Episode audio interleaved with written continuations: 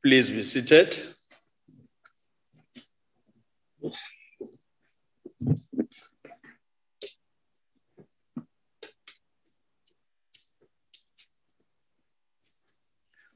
Honorable delegates, before we proceed, I'd like to make the following announcement. All delegates in the chamber must connect to the virtual platform as well as insert their cards to register on the chamber system. Delegates must at all times switch on their videos because it's live. Delegates should ensure that the microphone on their gadgets are muted and remain muted at all times. Delegates who are physically in the chamber must use the floor microphones. Any delegate who wishes to speak must use the raise hand function. All delegates may participate in the discussion through the chat room.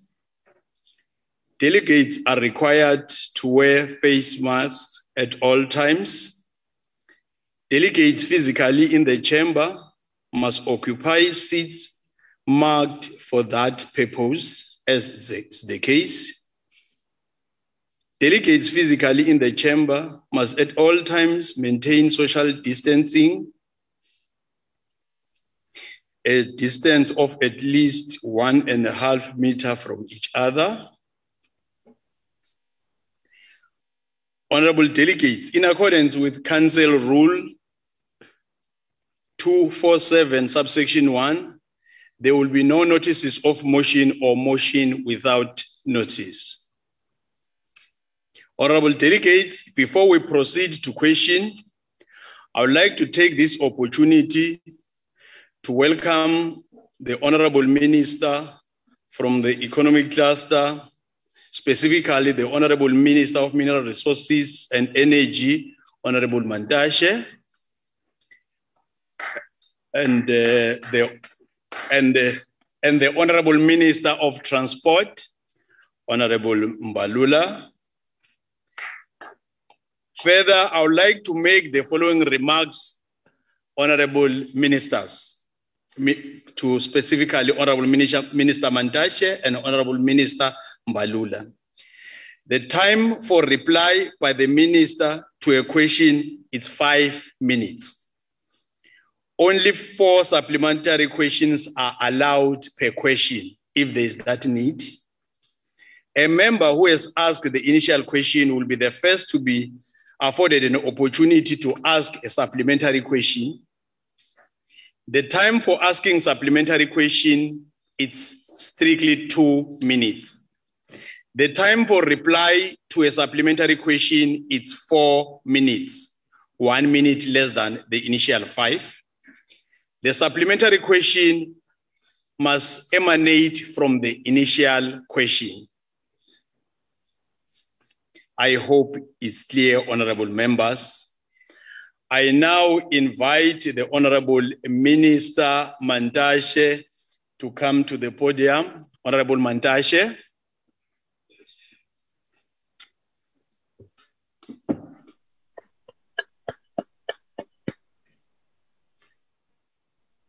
As it's at the podium now, I ask the Honorable Minister to respond to question number 9.1, asked by Honorable Modise. Honorable Minister. Thank you very much, Honorable Chairperson, Honorable Chief Whip, Honorable Members to the NCOP. The first question is about the role the department is playing in reducing accidents. Whether any assistance given to any family members, victims, or survivors of a mine accident.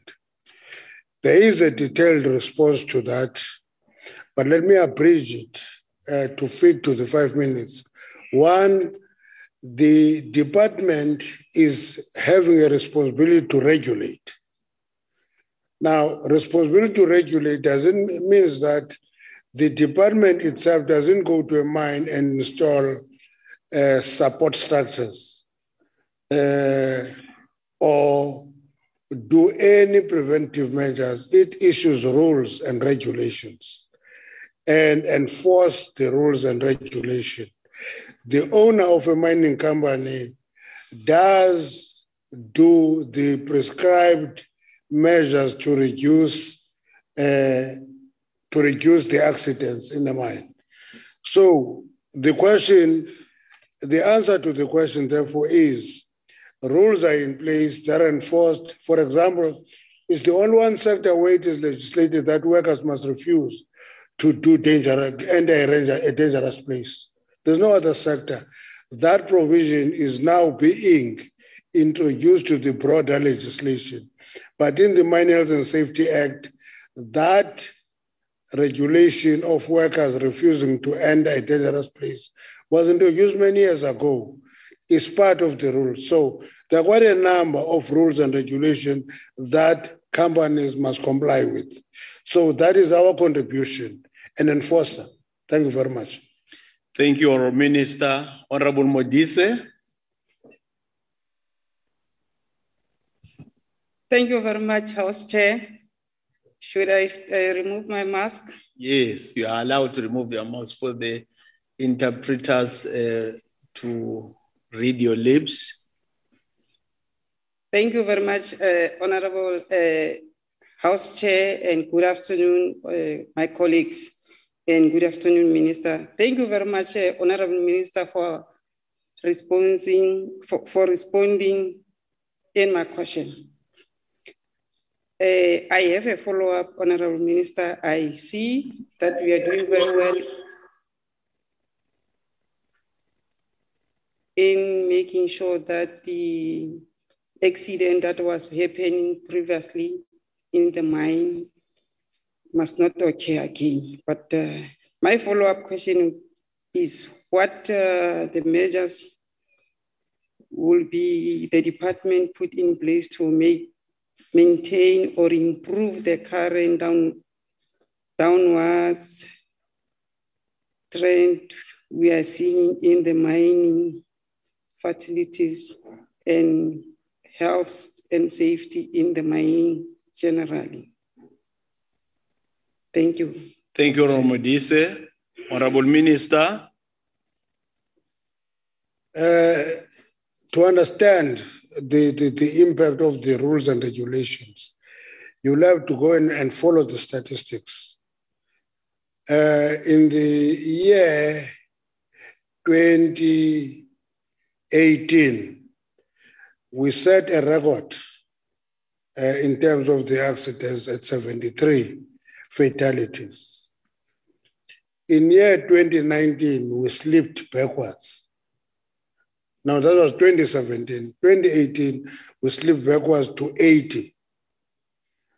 In year 2019, we improved and set a new record at number 51. At 2020, we slipped back to 60. And all that shows is that though our objective is to have zero fatality in the industry, it is a physical situation which you must manage. Normally, when you are given statistics, they will tell you that we are at, we're 2 behind, we're at 53. Because there's a 7 that is categorized as miscellaneous, that is, deaths in the mine that are not ascribed to accidents. But I always add those numbers and say it is 60, we'll slip backwards. Because if you die of heat stroke, you die in a mine. There's no rock fall, but there's a heat stroke. You die in a mine. So we'll slip backward, and therefore it calls upon us as a department with the sector to go back and plan further how to tighten regulation of that area in terms of health and safety to reduce the numbers on an ongoing basis. Our objective is zero fatality in the mining industry. Thank you, Honorable Minister. The second follow-up question is from Honorable Ryder. Honorable Ryder.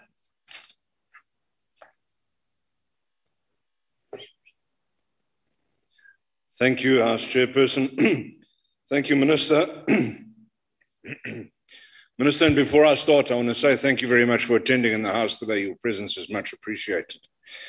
Minister, you've answered on the safety in the formal sector. But given the ever-expanding presence of Zama-Zama miners, particularly in Gauteng, what is your department doing to restrict their activities and to close down their mining operations and keep them closed in order to protect them from themselves, in order to protect the surrounding communities, and also to reduce the burden on the emergency sector? Thank you, Minister. Thank you, Honorable Ryder. Honorable Minister. Honorable Member, the first thing we must agree on is that Zama-Zama is not a mining activity, it is a criminal activity. And every time there is Zama-Zama, there is a criminal site. And once there is a criminal site, that is transferred from mineral resources and energy to police. And we have been talking to the police to say the best way of dealing with illegal mining is to set up an illegal mining unit in the police services, which can deal in a focused way with illegal mining. We have not succeeded in establishing that. We are continuing to engage to get that. That would be the best response to illegal mining, which is not a mining activity, but a criminal activity. Thank you very much. Thank you, Honorable Minister.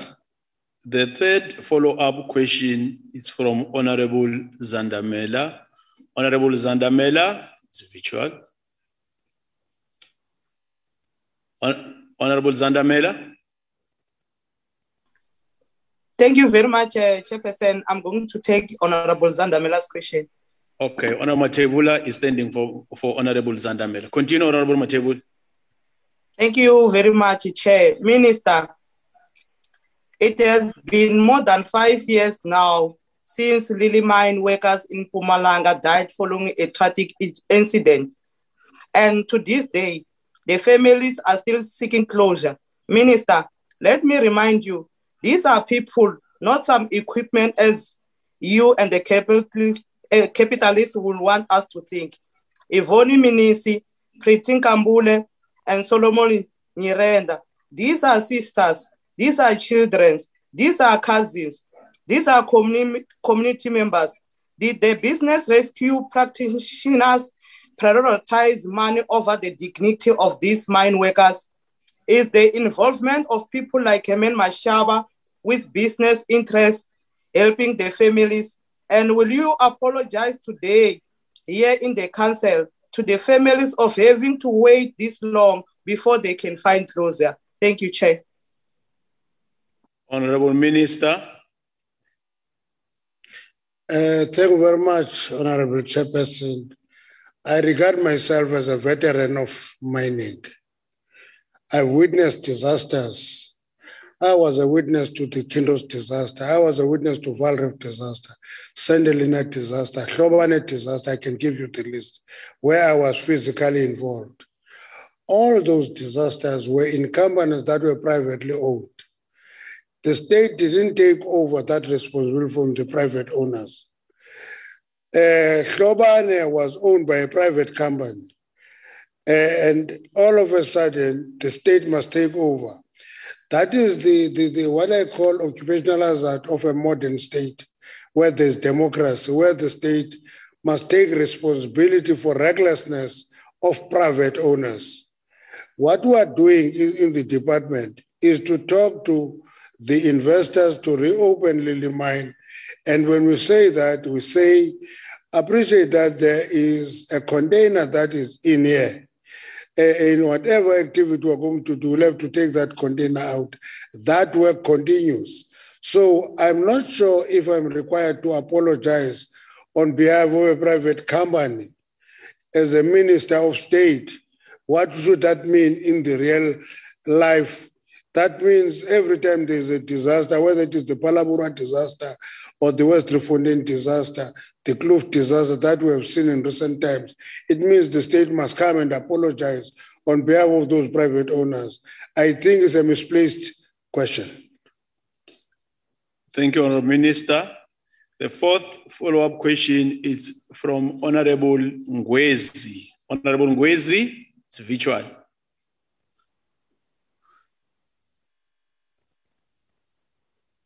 Honorable Ngwezi?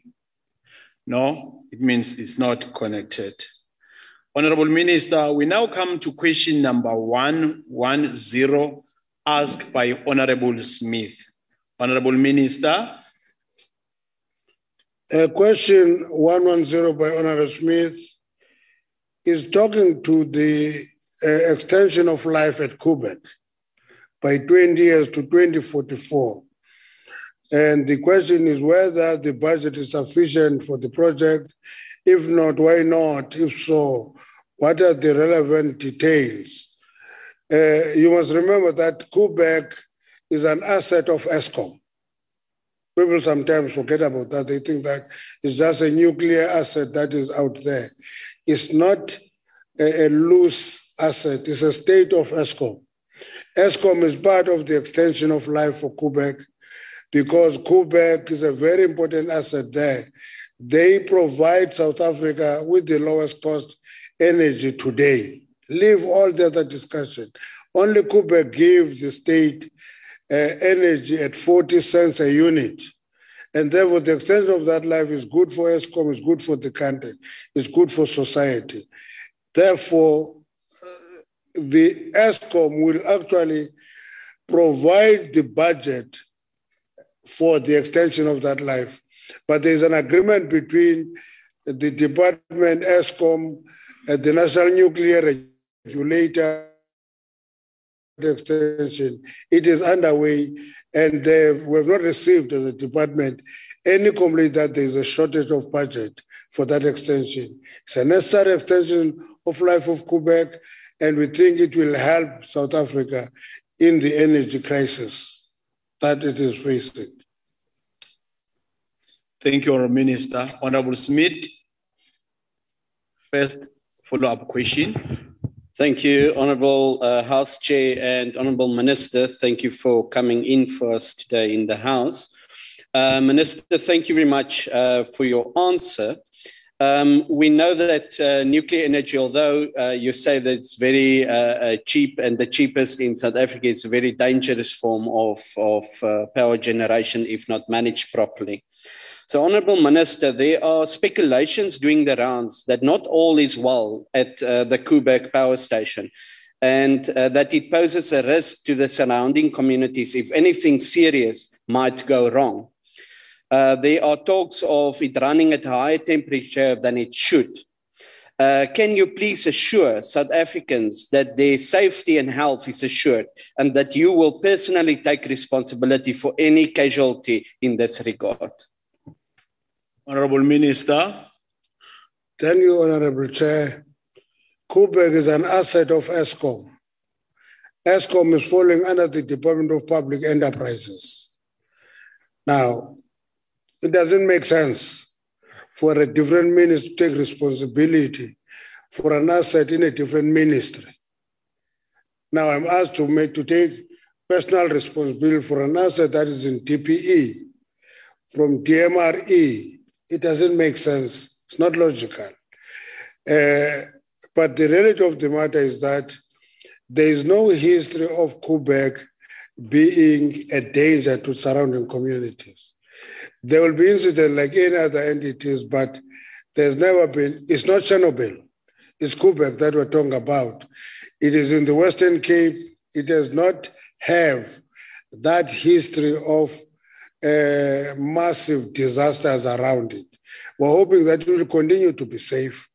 And I hope Eskom will continue maintaining that safety record of Koeberg because it's a very important asset. Thank you, Honourable Minister. The second follow-up question is from Honourable Matevula. Honourable Matevula.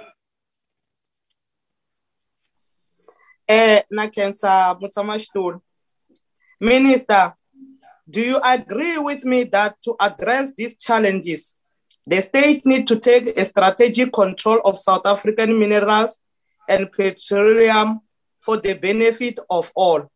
We are saying this because mines like Avin, plant in Mokopane is failing to provide to communities such as Mahura and Tamahans with boreholes. Mines like Exolomental Mine in Tabazimbi is failing to assist the community of Rikohile with water. Exaro in the Palale is failing to assist the community of Marapong Extension 1, 2, 4 with water, but they benefit from all these communities. In mines, it's like this where they invented that there is no benefit for the community. Should the state mining companies are running these mines for the public or for the benefit or not for profit? Thank you, Minister. Thank you, Honorable Minister. Thank you, Thomas Tulo, Kenzile's man. You know, one of the things I've discovered with mining, that now after many years I'm a minister, is that everybody wishes to die. They want to kill it. It must not exist. It's too dangerous, too difficult, it's too diseased. It's difficult, diseased, dirty, and dangerous. So it must not exist. I don't subscribe to that approach. I think mining contributes effectively to the economy. The first thing for the mining industry to fulfill the needs of surrounding communities, it must be operational. It must be profitable. It must have money to spend on the needs of communities. But if we think that we can kill them but still benefit, I think we're saying 1 + 2 is 0. It's wrong mathematically, it's wrong arithmetically. We must sustain the mining industry. It must make it operate profitable, effectively, so that it can meet the needs of communities. Actually, if you are following mining communities, you see the systematic change that is happening in terms of money spent on development of those communities. That's why if you go to Barberton, we will be delivering a health clinic there to the Department of Health built by the mines. We do the same in Middleburg, we do the same everywhere.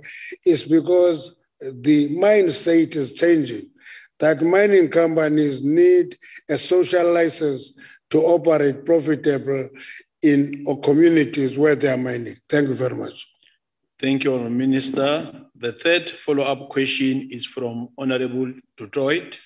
It's on virtual. Honorable Du Toit. Thank you, Chair. Minister, I hear when you say that Eskom is responsible for Koeberg. It's an asset of them, but it generates energy. Minister, with the lifespan of Koeberg Nuclear Power Station being discussed, please indicate what the current status of the containment buildings are. Now, this is the outer cells of the reactor buildings, built as pressure vessels to withstand the pressure if the reactors inside them ever malfunction, and therefore prevent harmful radiation being leaked into the environment. And also indicate if a detailed report on the chloride damage to the concrete reactor containment domes, as well as the alleged damage to the stainless steel used in the structures of this plant. Without these redactions, as opinion and sensitive technical information in the report will be submitted to this House as soon as possible. Thank you, Minister. Thank you, Honorable Du Toit. Honorable Smith. My apology, Chair, House Chair. I'm just worried, you know, in terms of the rules, in terms of the follow-up questions, and not to this member, but the previous member that you allowed the Minister to respond to, that was totally not relevant to the original question. So I just want clarity in terms of, you know, is it going to be acceptable to ask any question as a follow-up question from now on? I'm happy you are referring to the previous one, but in terms of the rule of the House, If, as I explained, that the question must be linked to the original question. So we just leave it to the minister whether to comment. But minister was clear that it's not linked when even he was commenting. So he has correctly dealt with it in an appropriate way in terms of the role of the National Council of Provinces. But now I'll allow you, Honorable Minister, to deal with the question asked by Honorable Du Toit. Honorable Minister. Thank you very much, Honorable Chairperson. My coming to the NCOP is that I want to contribute as much as I can to the body of knowledge that is required by the NCOP. That's why I try to answer even questions that are irrelevant. That is informed by my desire to contribute to the board of thinking of the NCOP. Now, again, the question that was asked now, as I said in the first answer, Koeberg is in Eskom. Eskom is in DPE. Now, to be asked to give detailed answers on Koeberg, safety and other issues is actually a question that should actually be shelved for the DPE to come to the NCOP and answering questions about Eskom. They will deal with the issues of Koeberg. That would be my response, Honorable Chairperson. Thank you, Honorable Minister. The fourth follow-up question is from Honorable Ndongeni, who's on the virtual platform. Honorable Ndongeni? I can see Honorable Labuschagne is enjoying the privilege of being closer to the podium. Honorable Ndongeni? Thank you, Chairperson. Thank you, Honorable Minister. Will the extension of Koeberg Power Plant assist in the general stability of electricity supply in the country? Thank you, Chair. Thank you, Honorable Ndongeni. Honorable Minister. Thank you very much, Honorable Chairperson. Koeberg is part of the supply of energy in South Africa. It's not one of those plants that give us problems in terms of unreliability of power availability. Therefore, if we extend the life of Koeberg by 20 years, at least we have some 20 years guaranteed of sustainable supply of energy. Thank you very much. Thank you, Honourable Minister. Honourable Minister, we now come to question number 93, asked by Honourable Matibe. Honorable Minister. Honorable Matibe, Honorable Chair, is asking about the MPRDA and other pieces of legislation that are meant to promote local beneficiation. Have they assisted beneficiation? Beneficiation is value addition. That's what it means. It is called with a big name called beneficiation. Simple meaning, value addition. Now, value addition goes beyond mining because mining is exploration, where you find the mineral, mining engineering, where you build a mine, metallurgical processes, where you separate a mineral from the rock, and that is the end of mining activity. Beyond that begin the question of value addition, whether it is diamond cutting, whether it is creating rings in gold or in platinum, that takes place beyond mining. It requires cooperation of various departments and facilitation of the work of value addition. And in doing so, it must be attractive as a business in the value chain. Because if it's not attractive as a business in the value chain, it is not going to attract people who will invest in beneficiation. And that's why we always complain about if the price of electricity, for example, goes through the roof, it discourages beneficiation. And you'll find people taking raw commodities to Asia. Thank you so much. God bless you, my dear. Honorable Mkiva. Please mute. Okay.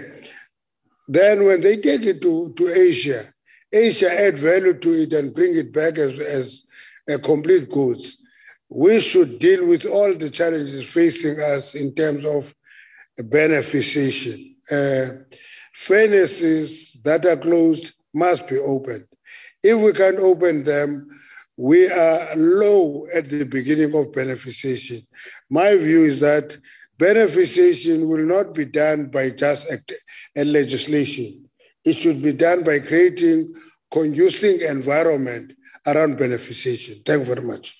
Thank you, Honourable Minister. The first follow-up question will be from Honourable Matibe, who is on virtual platform. Honourable Matibe.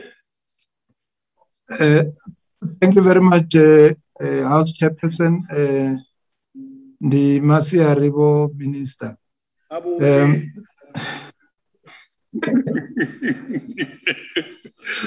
Thank you very much for the response.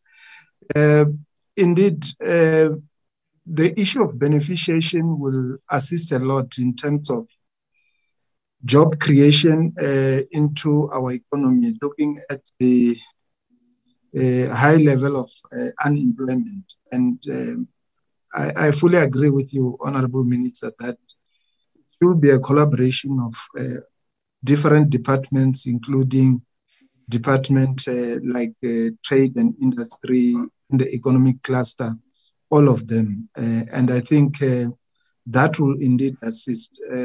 So I think part of what I needed to ask has been answered very well. But just to expand, Honorable Minister, if indeed that collaboration happens between those different departments, how will that assist in terms of creating employment opportunities for our people, more especially young people?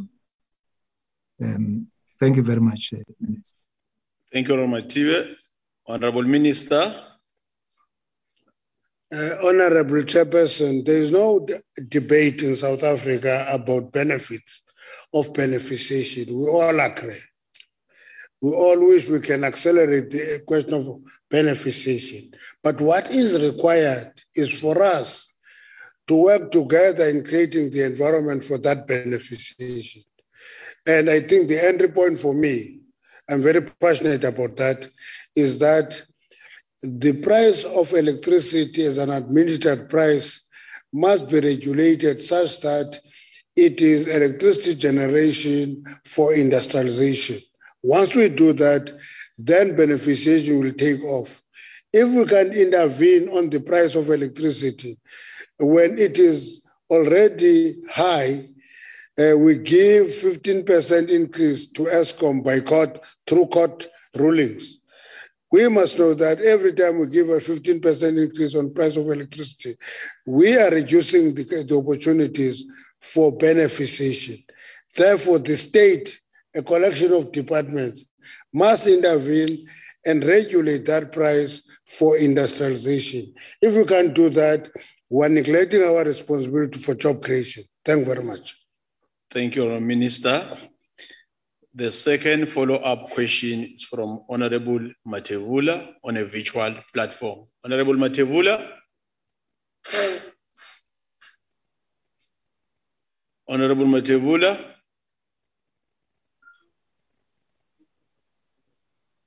Hopefully it's not failed by network, as it's always the case in that part of Limpopo. Any other person that can stand in for Honorable Matevula if he's struggling? If we don't have that arrangement, then we can take the next follow-up question. I hope Honorable Ngwezi is not struggling. If he's still struggling, then we can take Honorable Smith, who's in the house. Honorable Smith. Thank you, Honorable House Chair. I would first respond to Honorable Matibe to say Ndadi Masiare. Honorable Minister, beneficiation is one of those policies that sounds good, but it's only good if it happens naturally because there are obvious economic benefits. When government tries to force it by regulation, it will raise costs for miners and, of course, the loss of mining jobs. You can't argue with economic reality. The iron laws of economics say you get nothing for free. The ANC think you can get beneficiation jobs for free, ignoring the mining jobs that will be lost through raised costs. But I heard that you addressed the issue on cost, but the problem is actually, most of all, we don't have power. Even for established parts of the economy, when government believes we will need Turkish power ships for 20 years just to give us an emergency supply for electricity, where does this government believe we will find sufficient electricity to bring significant beneficiation on stream? Thank you, Chair. Thank you, Honourable Minister. Thank you very much, Honourable Chairperson. I also see this, the smuggling of a different question into the question. That's why you asked that question earlier. You wanted to smuggle this question, but let me deal with it. One, there's no economic activity that is natural. Every economic activity is a function of an entrepreneur planning for it. And an entrepreneur can plan for it out of engagement, out of discussion, and the state has that responsibility of actually promoting the attractiveness of beneficiation as an economic activity. That's why I said earlier, which you didn't listen to, I said for beneficiation to be accelerated, it should be economically attractive in the value chain of mining and value addition. And what I mean is that if it is profitable enough, entrepreneurs will invest in it. That's the first question. The second one is that beneficiation is not a question of a wish list. It's a question that many countries do and increase their economic activity. You know, one time China imported raw commodities, added value and sell back, and the economy dropped to 4.3%. They took a decision to open up the western side of China. And out of that, the economy picked up to 14.6%, and they had what is called economic heating. Now, it's not natural. It is because there was an intervention that turned the situation around. The problem with South Africa is that we are suspicious of governing, and we think that governance is a bad thing. We should allow free market to go on its own. And even the most conservative economists know that free market requires government state intervention from time to time. Now, we fear that in South Africa. Now, you talk of power ships. It is worrying me when we discussed the power ships, even before the question of getting their contract signed, and we discussed on how we not, and we say we want emergency power. When we do assessment, we give you emergency power. You begin to attack the facilities to give emergency power. And when we don't get that emergency power, I can tell you when I come back here, you will say, where is the emergency power? At that point, you will have forgotten that you shut down some of the aspects of emergency power. What is a Turkish invention today? Give us an opportunity that a subsidiary which works with the Turkish power ships can understudy that ship, and in 10, 20 years, we may have South African power ships. So there's nothing that comes to you because you're sleeping and you're watching. Things come to you because you intervene, you take an active interest, you participate, and you invent. So science and technology is about invention. Invention is about learning from others. That's why Chinese that had no nuclear technology in a few years ago, today they have a perfect nuclear technology because they learned from United States, France, Russia, South Korea, and send thousands of young people. Now they have their own technology. In South Africa, we fear venturing into the unknown. And you cannot be innovative if you fear venturing into the unknown. Thank you, Honorable Minister. Honorable Minister, we now come to question number 90, asked by Honorable Arnott. Honorable Minister.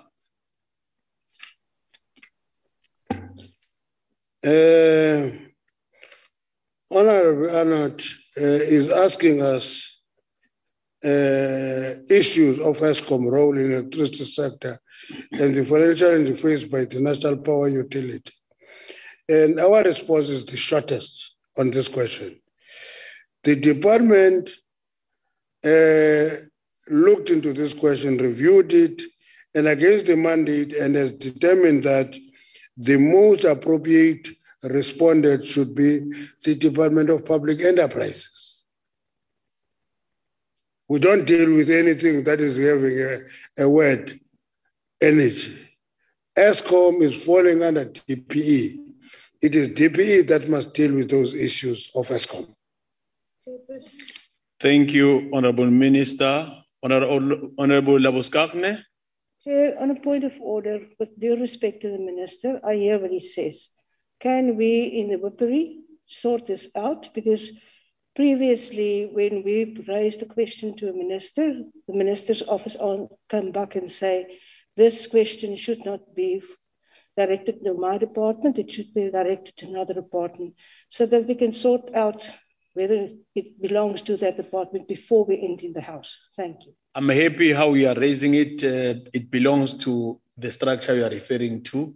The Whippery is going to be able to assist the house so that we do justice to it. We are not going to be engaging on it now. First opportunity, after the explanation given by Honorable Minister, I'll give it to Honorable Arnott. Honorable Arnott. Thank you, I'll say, Person. Yes, Minister, you're going to answer this question because you need to account for your own executive portfolio. So we want an answer from you. We demand an answer from you. Now, the question of electricity has become one of the most pressing issues facing the South African economy and its recovery. Our local economic recovery and growth prospects depend on sustainable electricity being placed at the top of the agenda. Eskom is right in the middle of the state capture inquiry, as millions have ended up being stolen through widespread mismanagement and corruption. Now, Minister, is it true that Eskom management is refusing the deal with Car Powership SA and that your department facilitated the bid?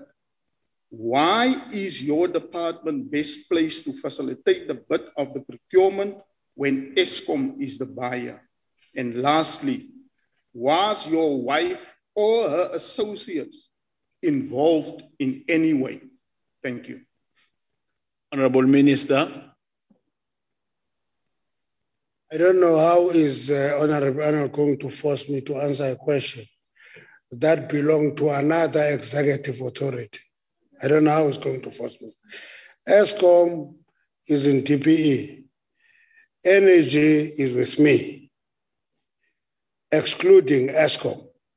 Now, let me tell you, because you follow newspapers and speculation, even articles written as a failed bidder making the following accusation. You want me to answer here? It's in court papers. We'll deal with that in the court papers. But I can assure you, Honorable Arnott, when you go through that court process, you'll discover that my wife doesn't even smell close to that process. Actually, she has no clue about energy. She's a nurse and she has worked in the mines. Mining, she knows.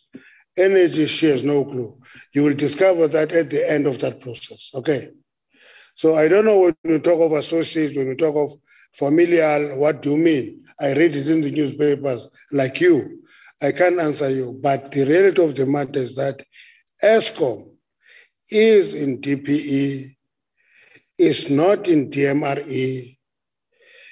And if you are asking about embedded generation to supplement the shortage of energy, I would give you a full answer. Because embedded energy is managed by our department. Eskom is managed by DPE. So I don't manage anything that is called energy. Okay. If you talk embedded energy, you talk of imagine procurement and all those things, you will get the answer from me.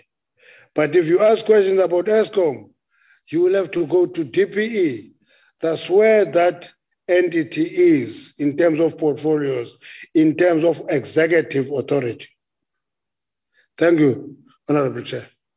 Thank you. Honorable members, I sustain the point of order raised by Honorable Labuschagne in relation to the issues of Eskom, because we PARI can do justice in assisting us to make executive members when are coming here to account. And there's nothing that is stopping NCOP to have both ministers in a day, in one room, as and when we want to discuss energy and Eskom matters.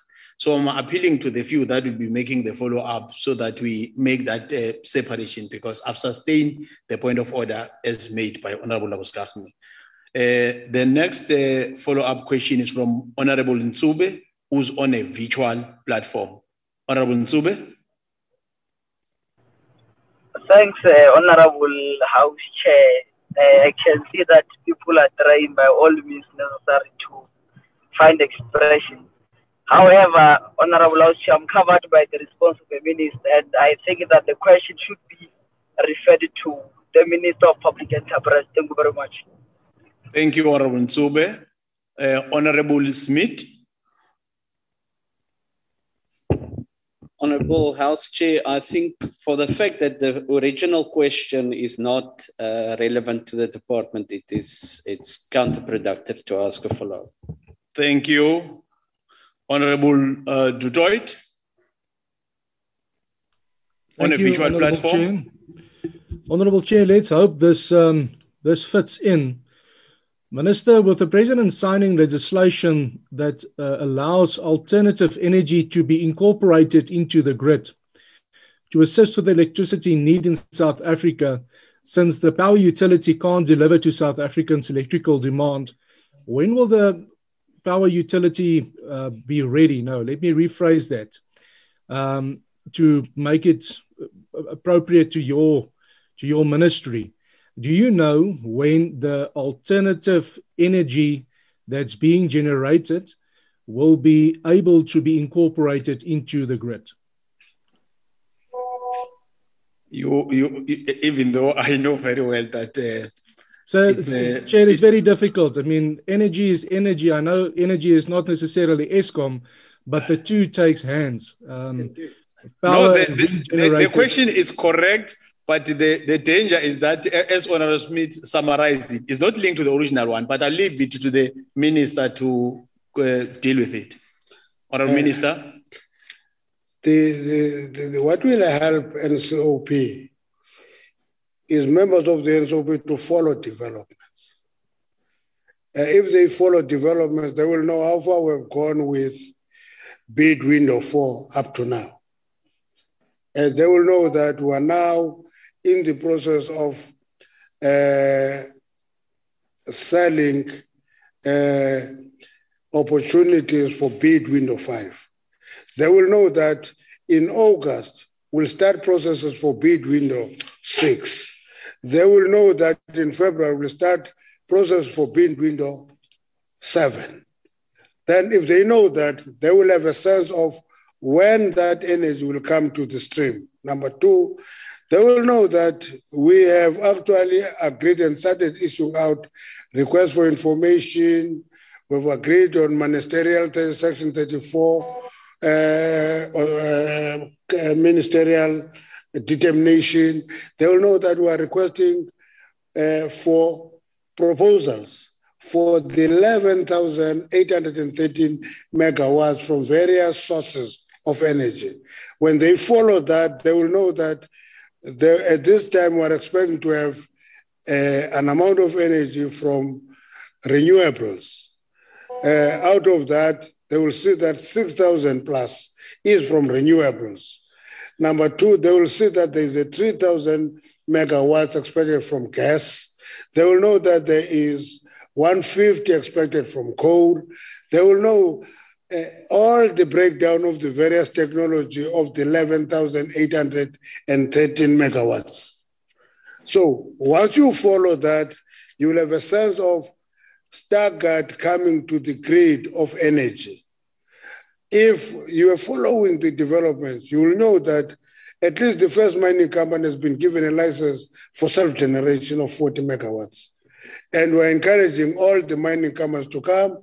Let's give them money to do build energy for self-generation and connect to the grid and trade with the surplus.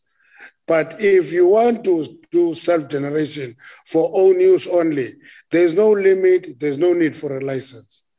So in that way, we'll have a staggered entrance of the energy to the grid. I'm talking now outside of Eskom. When you have a unit of Kusile commercialized, there's an amount of energy that goes to the grid. I don't get into those details. When you move to unit 4, additional, and Mid-Dupe the same. And I'm leaving that as part of the Eskom answer when you invite the DPE. Thank you very much. Thank you, Honourable Minister. Honourable Minister, we now come to question number 109, asked by Honourable Ngwezi. Honourable Minister. Honourable Ngwezi is asking us about the process of installing natural salt water heaters. I call them solar geysers, where there's sufficient training and preventive installation and all that. First of all, when I was talking to the department about this question, I said, the most honorable thing to do about solar geysers is to admit openly that after this is a disaster that we inherited. It's our disaster now. We cannot continue blaming our predecessors about it. It's on our table, we must deal with it. 87,000 solar geysers were in storage. We've taken all those solar geysers out of storage to the various municipalities. Out of 87,000, just over 7,000 of those solar geysers have now been installed in a program to rectify that disaster.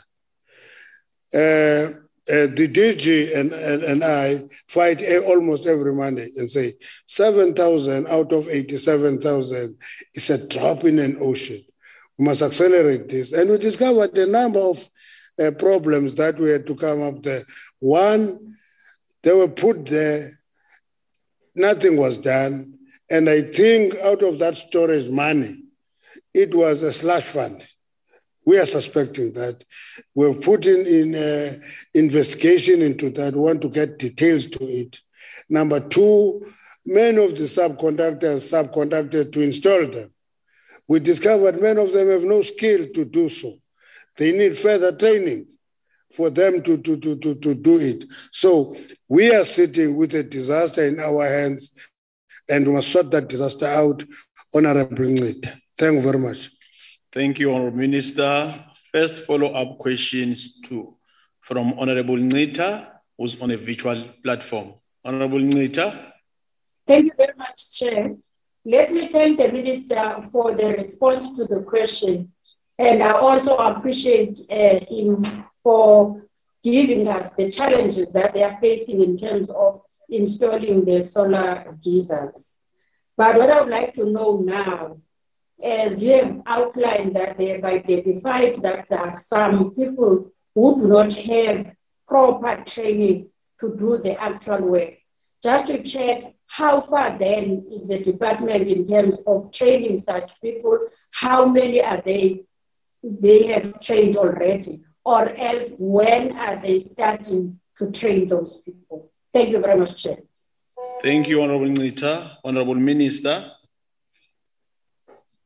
The fact that, Honorable Chairperson, that close to 10,000 of those solar geysers have now been installed reflect this small progress that we're making in training those subcontractors and training them and give them the task to install the solar geysers where it is necessary. So we are watching that space very closely. We have monitored the subcontractors that are not skilled. The training is ongoing and will continue doing so until we resolve the problem. At this point in time, what we have agreed to do is not to come to the NCOP and paint a beautiful picture that it is going to happen now is hunky-dory. It's not hunky-dory. It's a disaster that we inherited. We are busy trying to sort it out. Thank you very much. Thank you, Honourable Minister. The second follow-up question is from Honourable Apleni, who's on a virtual platform. Honourable Apleni. Chairperson, we have communicated to the table that they withdraw from the follow-up question from Honorable Apley. Thank you. Thank you, Honorable Matevula. Then we'll move to Honorable Fesser, who's in the chamber. Honorable Fesser. And Minister, taking into consideration the corruption and fraud going on in South Africa, and the postponing of the National Solar Heater Program for the past 4 to 5 years to train installers, which clearly shows a lack of planning and foresight. How much did your department spend on the storage cost over the past 4 to 5 years? Thank you. Thank you, Professor. Honourable Minister. Honourable Chairperson, you know, when you fight with a coward and you slip and fall, it opens up an opportunity for you to beat you to death on your floor. I'm saying, I'm in the portfolio for less than 2 years. What we inherited is a disaster. One of the disasters we inherited is the solar geyser problem. That's one we accept. We reported here when I started in the portfolio that that storage program costed the department 290 million rand. I'm describing that as a slush fund. I describe it so. And therefore accepting that there's many things that are not explainable to that cost. But I'm saying, we are now attending to it. I will quantify the progress we're making every time we make that progress. And I will also come and account on the obstacles and the failures that we come across as a department. So work is underway to get that right. And the question of that money flowing out. One time they came to me and said, for this year we've budgeted an amount of 73 million for the solar geyser program. I said to them, I don't want you to tell me that program in financial terms. I want a report in terms of the number of the solar geysers that are on rooftops. Because that's the only way you can quantify progress. It's not the money spent. Money in this case is a blunt tool. The real tool is measurement of performance. And that's where we are at this point in time. Thank you, Honorable Minister. Honorable Minister, we now come to question number 94, asked by Honorable Du Toit. Honorable Minister. Honorable Du Toit is asking how do we ensure that South Africa benefit from the country's mineral wealth while also implementing with transformation in the sector without affecting mining sector negatively. As a mission of this department is also to ensure that South Africa derive sustainable benefits from the country's mineral wealth. The starting point is Honorable Du Toit must disabuse himself of equating transformation as costing benefits. He must disabuse himself of that. One of the important things about transformation is to expand the pool from which you fish. And we must not be ashamed of that and must not be apologetic of that. We must accept it and deal with it and appreciate that transformation is necessary. You know, in my other portfolios, I was asked this question and I said to them, transformation is not about destroying jobs and economic growth. It is about recognizing Black competence and Black excellence and include them in the pool of skills that we need for any sector to grow. Up to now, we are succeeding in doing that. Therefore, the legislation that are in place, whether it is the MPRDA or the Charter, all of them create an environment for the mining industry to grow and remain competitive while ensuring that the mining industry transforms. So it is not growth or transformation, it's both. Transformation facilitates growth because you have a bigger pool to fish from. I don't know how many people remember this.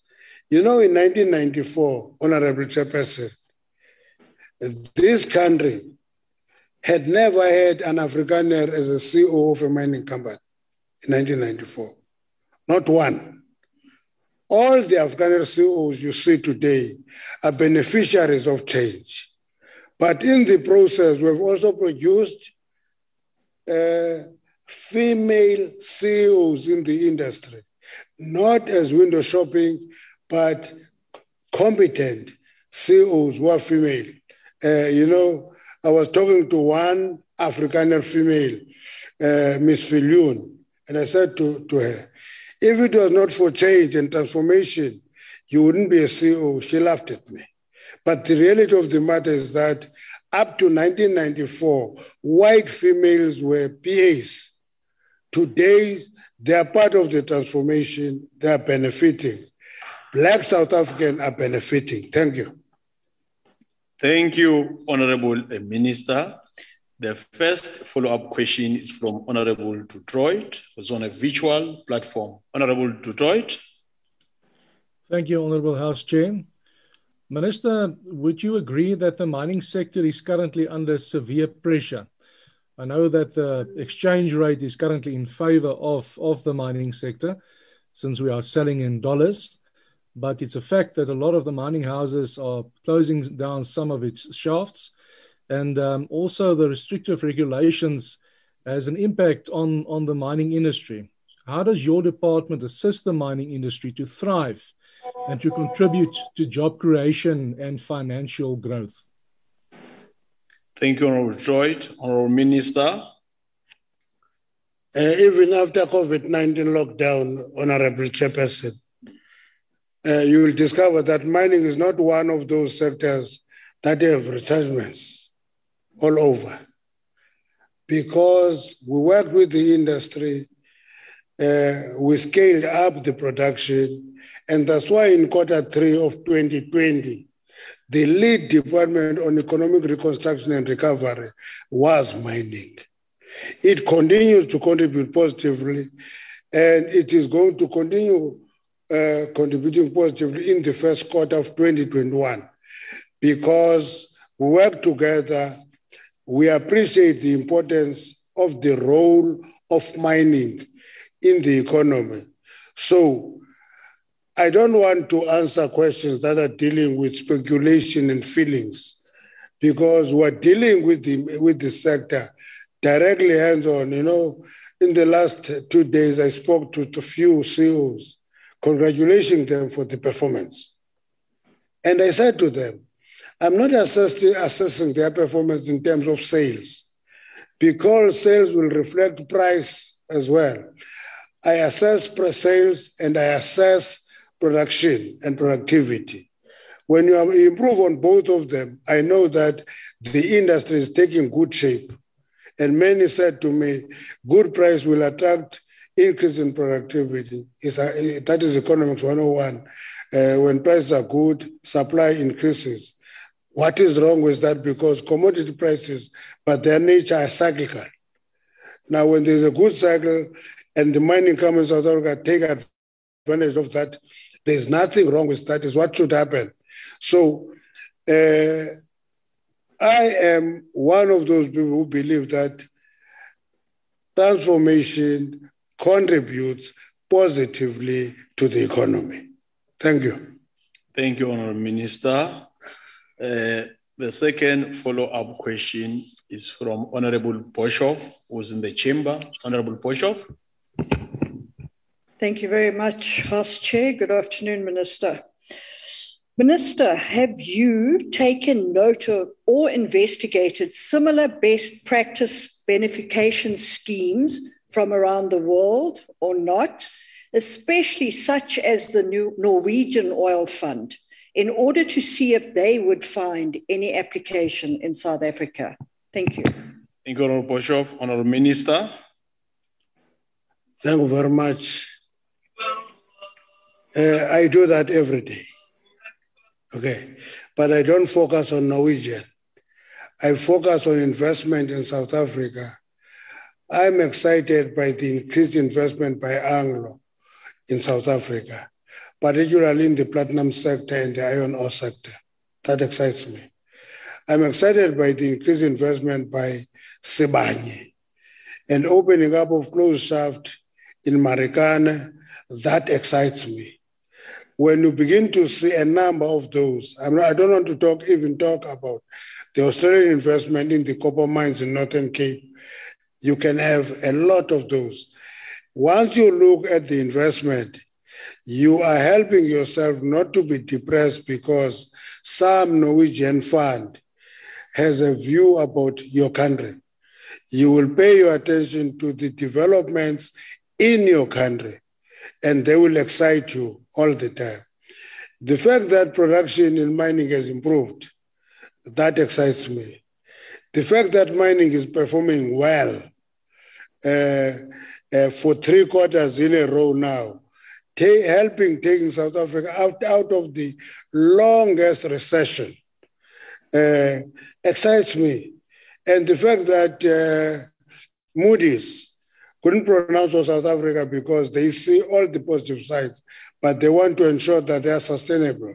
And our responsibility is to do the right thing, sustain the positive developments for Moody's to take us out of the junk status and make us an investment destination of choice. So once we do that, it will help us do much better as an economy. Not just one investment fund in Norway, but the overall performance of the economy.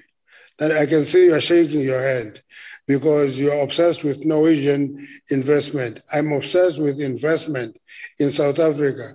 Our team get inquiries from Canadian investors every day. They're coming in and we're working with them. Thank you very much. Thank you, Honorable Minister. The next follow-up question is from Honorable Zandamela, who's on the virtual platform. Honorable Zandamela. Thank you very much, Chair. We have communicated again with the table to withdraw the Honorable Zandamela for asking the follow-up question. Thank you. Thank you, Honorable Matevula. The last supplementary question to you, Honorable Minister, is from my mama, Honorable PB. Mama.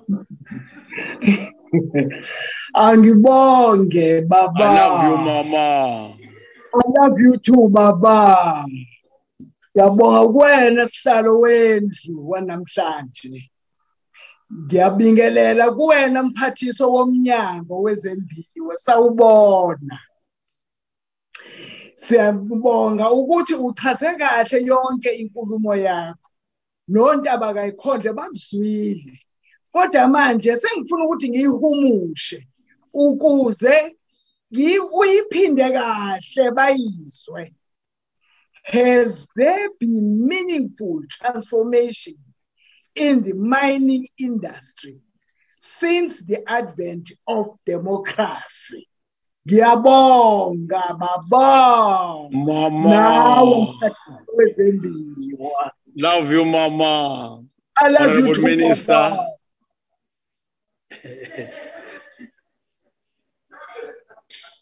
Siyabonga, Mama.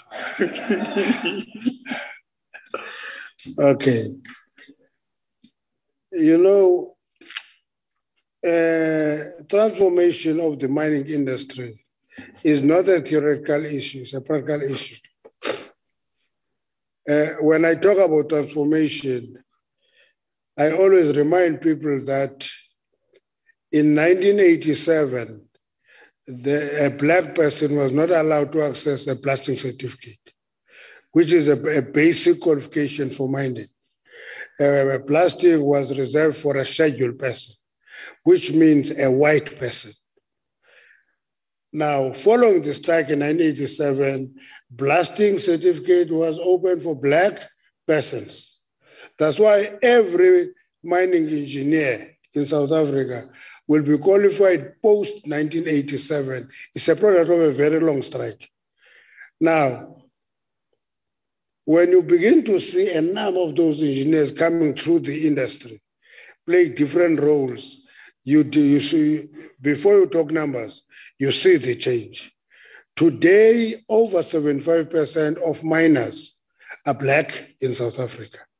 People with blasting certificate, that's progress. In a research that we did recently, we discovered that all the major companies do not have less than 50% black managers, all the major ones. And in assessing that, we said, where is the change? We discovered that the change happens faster in the top echelons of management. And we asked the question, why is that the case? We discovered that it's because at that level, you can recruit skills from somewhere else and beef up your numbers. But progress is being made. Number two, we looked into ownership. A company called Exaro, which is a combination of a former state-owned company and a former black company merged together, has more than 30% black ownership. It is owned by, it is managed by black managers. It is going to appoint a black female CEO in a few weeks' time. To me, that is change. There is a first female CEO in DBS, black and female. That's progress. Anglo Platinum, there is a female CEO. That is progress. I can give you that list. And managers who are doing various roles in the industry are actually coming from a background that is not noticeable. I looked at companies. I talked about Exaro. If you look at a company that is fought every day called Seriti. It's the biggest coal supplier of Eskom. It's a black company. When it is a black company, many people in society are going to say that is concentration. But if it's a white company that does that, it's a good business. And it requires bravery and ability to absorb the pains. I don't want to talk about many young companies in the mining industry that have emerged and established themselves. That change will be quantified, will be coming back and give you the quantity. Actually, I suggested, Honorable Chair, that we must have an evening of PE beneficiaries. One evening, we drink wine, we talk together, we look at them not as numbers, but as human beings, because only then we will appreciate the progress we are making. Thank you very much. Thank you, Honorable Minister. Chairperson. Honorable Matevula. Honorable Matevula. Chairperson, anla ku tani munwa shisati wa Africa Dzonga. andava kubzela minister ku elava 50% presentation of woman, not just only one woman. Thank you. No, thank you, Honorable Matevula. Honorable members, order. Honorable Minister, honorable members, we have now come to the end of the question to the Minister of Mineral Resources and Energy, Honorable Mantashe. I would like to thank the Honorable Minister Mantashe for availing himself to answer a question in the National Council of Provinces. Thank you, Honorable Minister. Thank you. Thank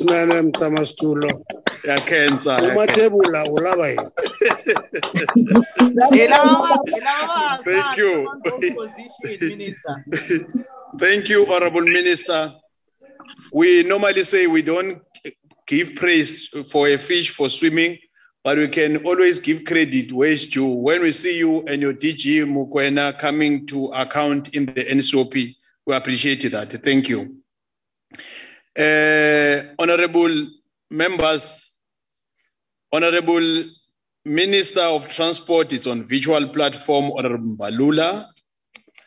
I now call, welcome Honorable Mbalula, call him to respond to question 104 asked by Honorable Nita, and my other Honorable Mama, Deputy Chair Lucas, will be taking over. Honorable Mbalula.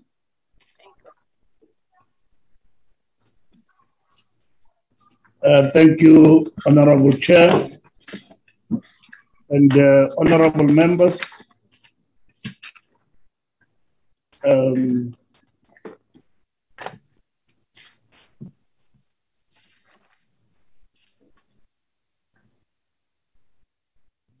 comprehensive maritime transport policy, referred to as CMTP, was approved by Cabinet on the 10th, May 2017, after consultations with the relevant stakeholders.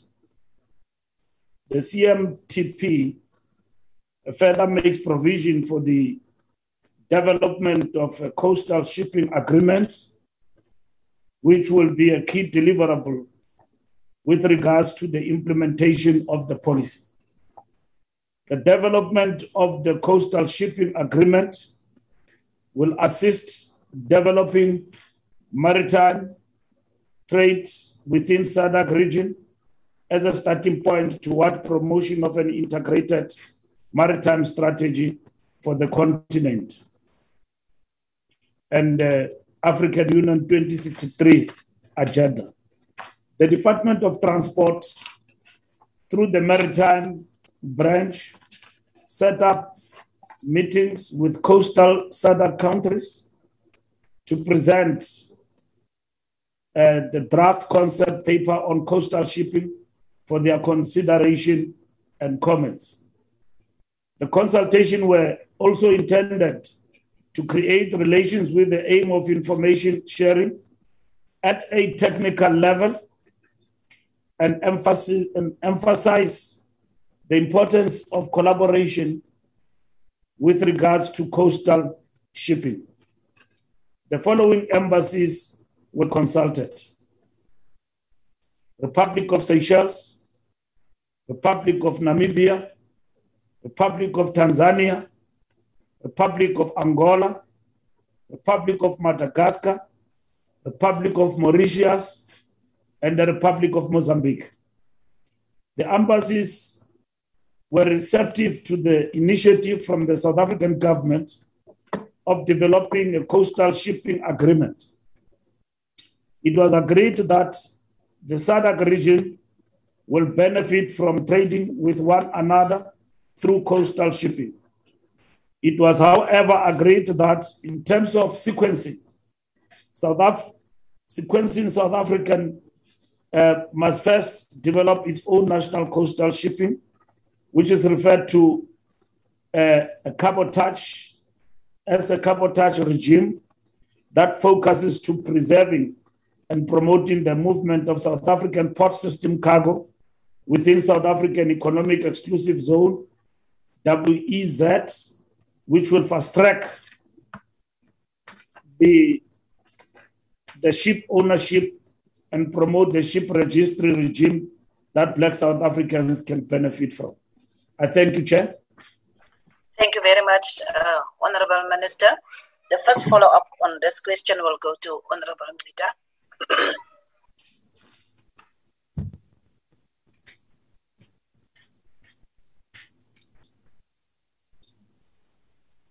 Honorable Mbalula, are you on the platform? Sorry, thank you very much, Chair, for quite an elaborate response. And I'm quite happy, Chair, that there's quite a progress that the department is doing in terms of this very important objective. Chair, what now I would like to know so that we are able to make the ministry accountable is the time frame. How far are they to achieve this objective? Thank you, Honorable Minister. Honorable Minister, you may respond. Thank you, Chair. The timelines that we have outlined in terms of this process is from 2023 to 2024. We will be putting out a tender for the development of a coastal shipping strategy for 2022-23. We'll set up consultation program for maritime stakeholders to present the regional coastal shipping concept for their respective countries in 2022 and 2023. And the first draft of the coastal shipping should be finalized by 2023-2024. And the national agreement will be signed and published for implementation as well in 2023 and 2024. And overall, we are looking at 2024 to complete this particular process. Thank you, Chair. Thank you, Honorable Minister. The next follow-up will be Ms. Cathy Labuschagne of the DA.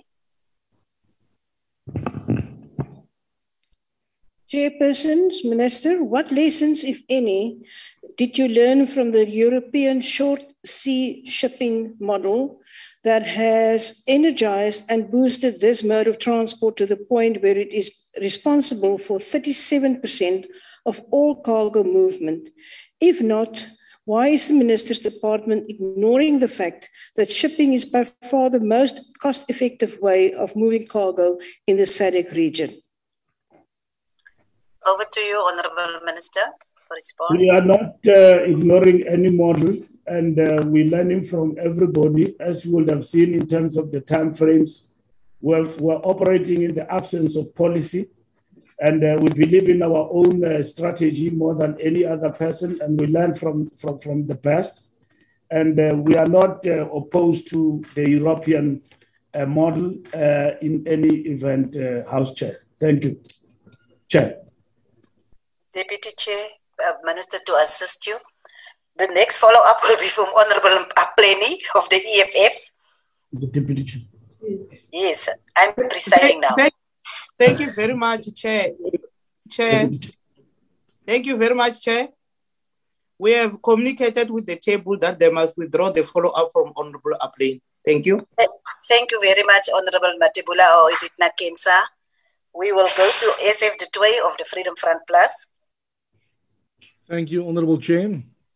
Honorable Minister, we witness with the recent Suez Canal blockage that years of underinvestment have left ports such as Durban and Cape Town ill-equipped to handle existing traffic. Are you aware of any ships that were turned away as a result of this? And if yes, what is the estimate amount of revenue lost as a result thereof? Honorable Minister, you may respond as far as you have the information, but we make provision that you can still send it also in writing. We don't have any ships that were turned away in our instance, and we can't come to the conclusion in terms of the revenue loss, because in terms of our own situation, we did not encounter this. Thank you, Chair.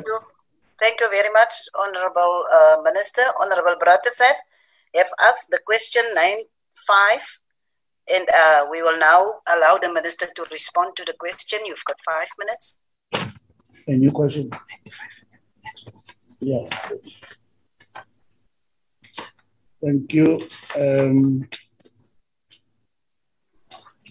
More than 90% of vehicle license renewals have been completed. The online services provided by the City of Cape Town is an EFT payment into the city's bank account, followed by a manual licensing and postage of the disc. For those reasons, I will not readily support such an approach. The Minister of Finance has recently provided concurrence for the introduction of new online services for the first time in the license disc environment to the department and the RTMC. Draft legislation in this regard will be published shortly for comments. The RTMC is implementing the online payment services, which will include the online vehicle license renewal. Okay, you've concluded. Honorable Bratislav, you may follow up. Thank you, you Deputy Chairperson. The power has just gone down in my area, so I'm going to just stick with off camera if you don't mind. And thank you to the Minister for your response. Minister, I know that you're not willing to do this, but we need to be mindful of the fact that it's not only the fact that people are getting their vehicle licenses renewed, it's the productivity that it costs the country whilst they're standing in those queues, waiting and waiting and waiting. Minister, tech has the solutions for all the problems. We can have drones patrolling the highways. We can have barcoded number plates that are valid for the life of their vehicle and updated online. Application for renewal of driver's licenses can largely be done online and remotely. Minister, please, will you take us into your confidence? Will you give us a commitment today as to what your departments can do to embrace technology and the fourth industrial revolution to make this easier for South Africans? And what portion of your budget are you prepared to allocate to the investigation of technological solutions to the Department of Transport problems? Thank you. Over to you, Honourable Minister. The RTMC and the department has been directed to work on the online system. And we are, as of tomorrow, as well in consultation with all our provinces, and as well as the metros and the different municipalities. I have zoomed in Gauteng, among others, to deal with the deficiencies of the system, as in different DLCs in the province. And I want to replicate the model that we are going to implement for Gauteng for the rest of the country. So tomorrow, as in Thursday, I've been seized with this matter. I'm in consultation with all the provinces, and I'm open to all suggestions that are going to make us move with speed to ensure that, among others, we do embrace the fourth industrial revolution, IT, in ensuring that we make the accessibility and the issuance of a driver's license easier, and we kill the queues and make it accessible to everyone. So we are dealing with that. I will not give you the expenses at the present moment in terms of the budget, because this is a concurrent function. And among others, once I have finished with the consultation in the next coming weeks, I will be in a position to make that known to everybody and also account to Parliament in relation to this. Thank you, Honorable. Thank you, Honorable Minister. The next follow-up will be asked by Honorable Mandla Khan.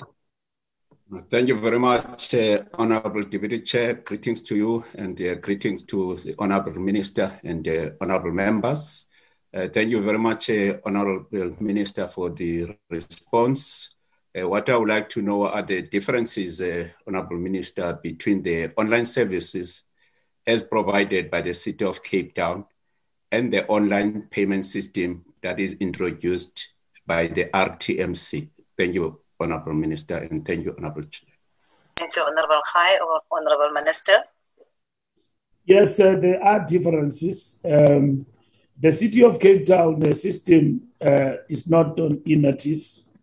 It's not linked to EMATIS, and it works on via SAP, and the City of Cape Town system is working on the once the client is actually logged into the city's website, they will be provided with various options ranging from paying water, lights, and renewal of licenses, etc. And when renewing a motor vehicle license, the city has to process it manually by going to the EMATIS system. And that the city has two separate systems, the one working via SAP and the one working via EMATIS system. On receipt of money for renewing a motor vehicle license, the money goes into the city's bank account. The processing thereof, the city will log onto the EMATIS to print and post the license to the applicant. So in the main, the other one is EMATIS, and the city works operate on SAP, and so that is the major difference between the two. So that is it, Honorable Khai, the difference. Thank you, Honorable Minister. Can I just understand whether Honorable Ngwezi is on the platform? If not, we will continue, and then we will go to Honorable Silindile Lutuli of the EFF. Ngibingelele esihlalo. Mphathiswa omnyango njengoba sikuqonda ukuba kwaZulu Natal izindawo eziningi zisemaphandleni nanokuthi siyakuqonda futhi ukuthi izindawo zasemaphandleni ikakhulukazi kwaZulu Natal asikabe nombani endiphinde zibe nenkinga yokukonnecta kwinetwork futhi siyakuqonda nanokuthi asinazo izinombolo zemigwaqo nezinombolo zezindlu le online licensing renewal izosiza kanjani kubantu abasemaphandleni noma mhlawumbe ingeyabangcosa ingeyalaba abayingcosana siyabonga. Thank you, Honorable Lutuli. Honorable Minister. Rural areas with no electricity will not be scrapping the manual system, so we are not forcing everybody to oblige and to follow the online system. And among other things that we're looking at in perfecting the system is also the walk-ins, particularly in the DLCs, where people will not go online. Even in urban areas, they should be permitted in that regard. So this is what we are sorting out, but they will not be scrapped. We are simply embracing the fourth industrial revolution, and at the same time making it easier for those who can to be able to access the system online. And the hybrid system will work to cater for rural areas, Deputy Chair. Thank you very much. Thank you very much, Honorable Minister. That dealt with question 95. We will now go over to question 105 by Honorable Ms. M.L. Mamarechane of the ANC. 105. In order to facilitate the resettlement of the households in the railway reserve on the Central Line in Cape Town, The Department of Transport will be entering into an implementation protocol with key role players, inclusive of the National Department of Human Settlement and Public Works and Infrastructure, the Western Cape Provincial Department of Human Settlement and Transport and Public Works, City of Cape Town Metropolitan Municipality, and the Housing Development Agency. The implementation protocol will drive interventions in working together in securing alternative settlements to clear the line for the rehabilitation. The department has appointed the Housing Development Agency as implementation agent to manage establishment of temporary residential areas and the resettlement of households residing on the PRASA railway reserves. The financial implications for the department will be to avail the funding for the project management fees for the implementation of the resettlement project. The estimated project management fees over a 3-year period amounts to 45 million rands.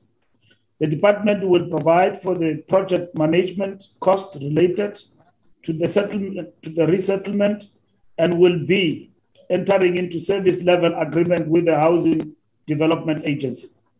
The process of eviction is planned and a court order date has been set for 7 May 2021, which has passed, and 27 July 2021 respectively, to give notice to the residents on 2 sections of land.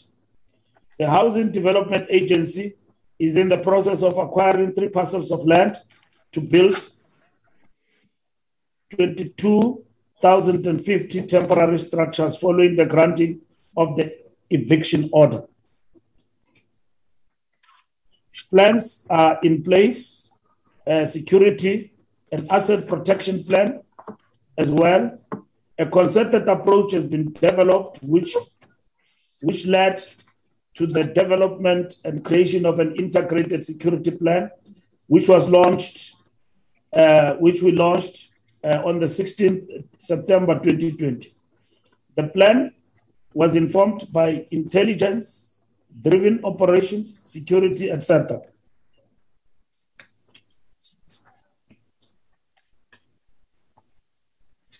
Have you concluded, Minister?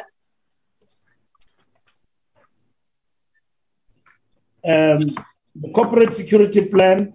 This plan includes the people's responsibility to protect that was approved by the board in December 2021.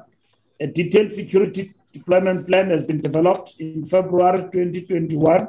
A key pillar on the corporate security implementation plan include the insourcing of 3,100 protection officials, armed response guards, and control room operators. Stakeholders in Cape Town have been engaged on the corporate security implementation plan, and the community's role has been explained to community leaders in Philippi Langanyanga Kailicha, Captain Slip, in January 2021. In addition to the 16 corridors currently in operation nationally, 10 high-priority corridors will be rehabilitated. With work already started in April. Honorable Ntsube, can you mute, please? Honorable Ntsube, can you mute, please? Of these lines, PRASA will establish a fully fledged project management office. The recovery plan of the top 10 corridors is aimed at the highest number of commuters having access to affordable transport, and the resumption of services to have improved availability, reliability, safety, and security. The rollout plans for the corridors selected are aligned to the extent of the damage and required time to recover and rehabilitate, as well as the rollout of the security strategy that will ensure that recovered infrastructure is not exposed to further destruction. The corridors identified in the Western Cape are the following: Cape Town, Kaelija, Captain's Clip, Cape Town Strand, and Cape Town Simonstown. Thank you. Thank Chair. You, Honorable Minister. I'm sorry for the disruption there. We will now give the follow-up question to Honorable Marikhane.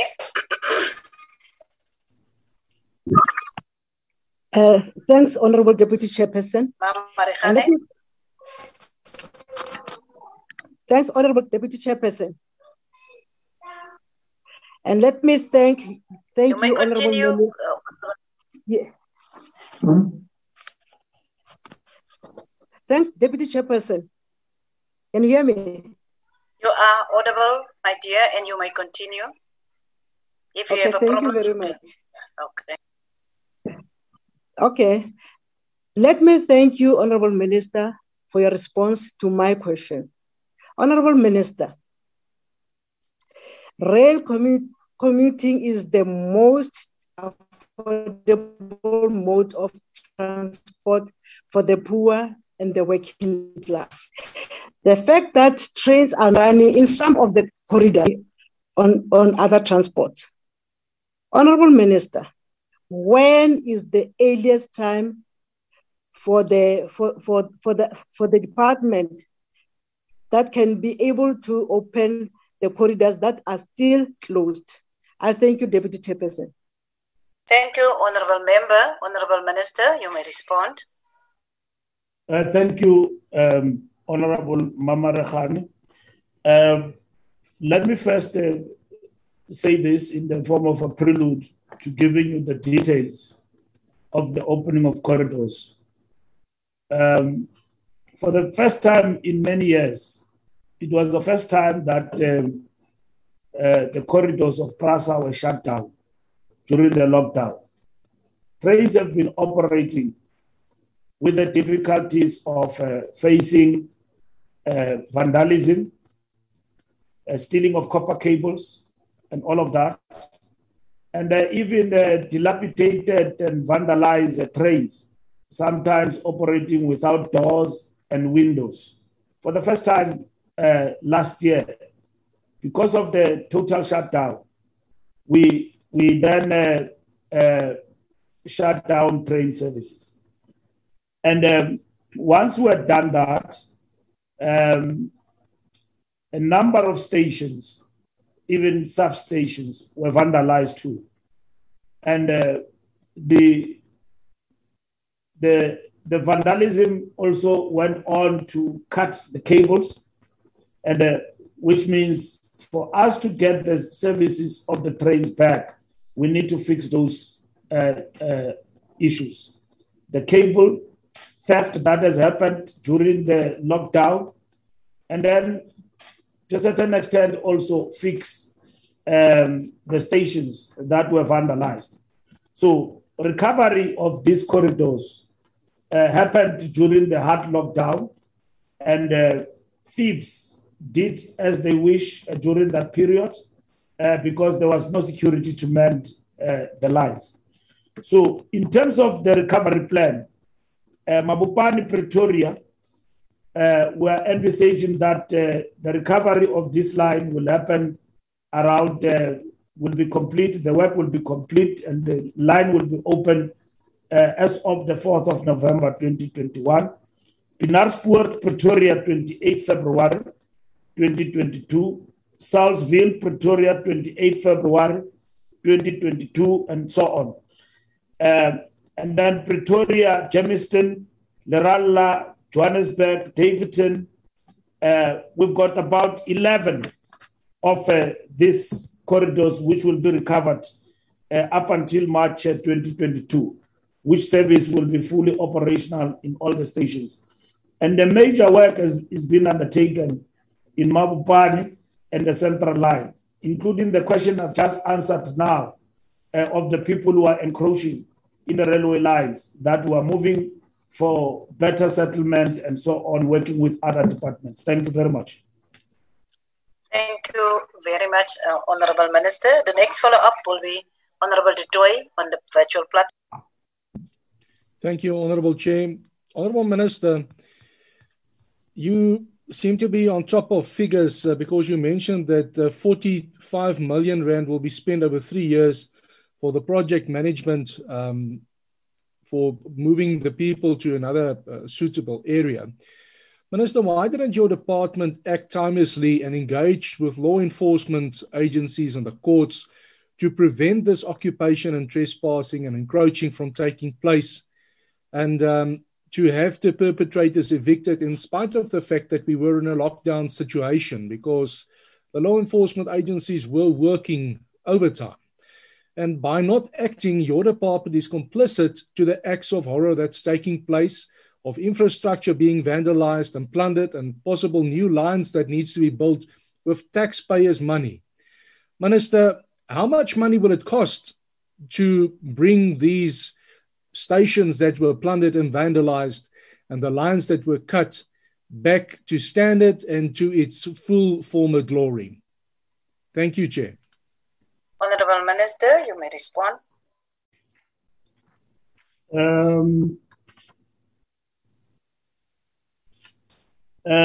Thank you very much, Chair. The 45 million is for the project of removing people, particularly for new human settlement.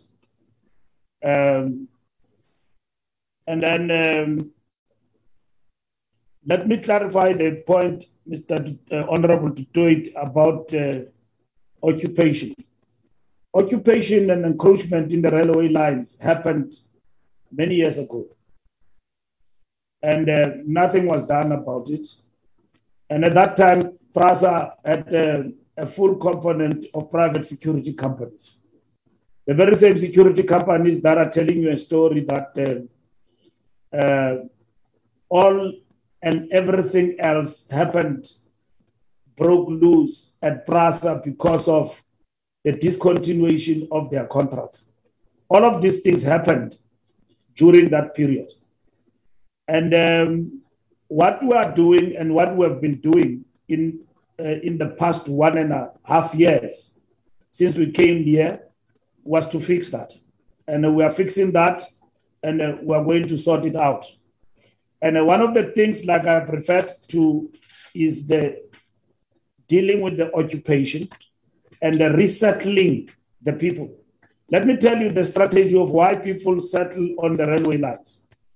You've got a big movement of people who move from rural areas to urban areas, looking for greener pastures and employment.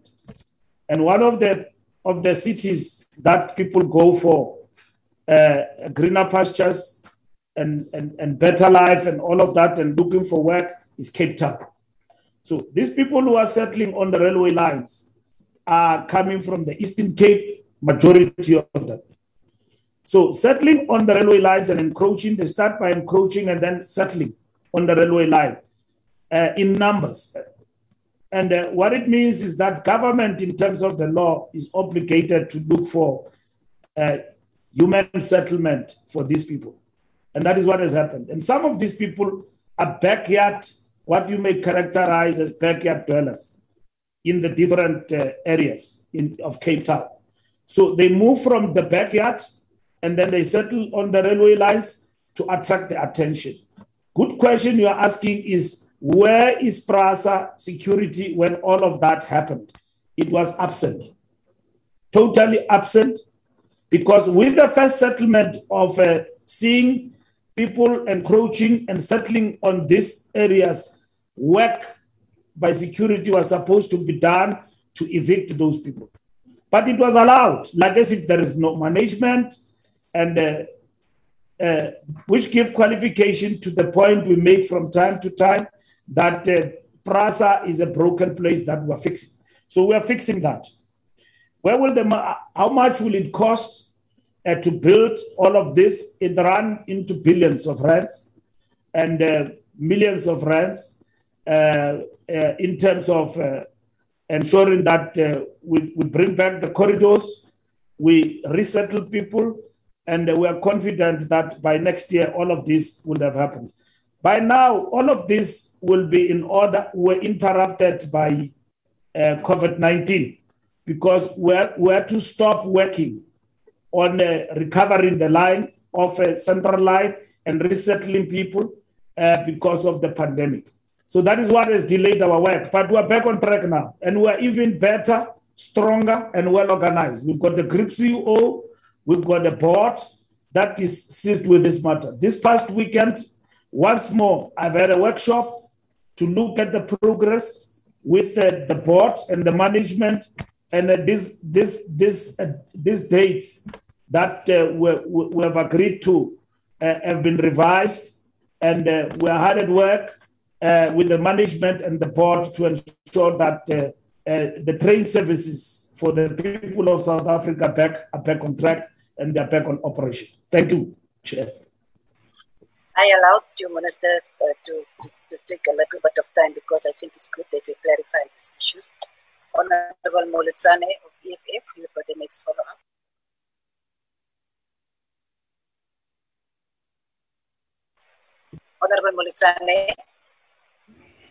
Honorable Moletsane. Thank you, Deputy Chair.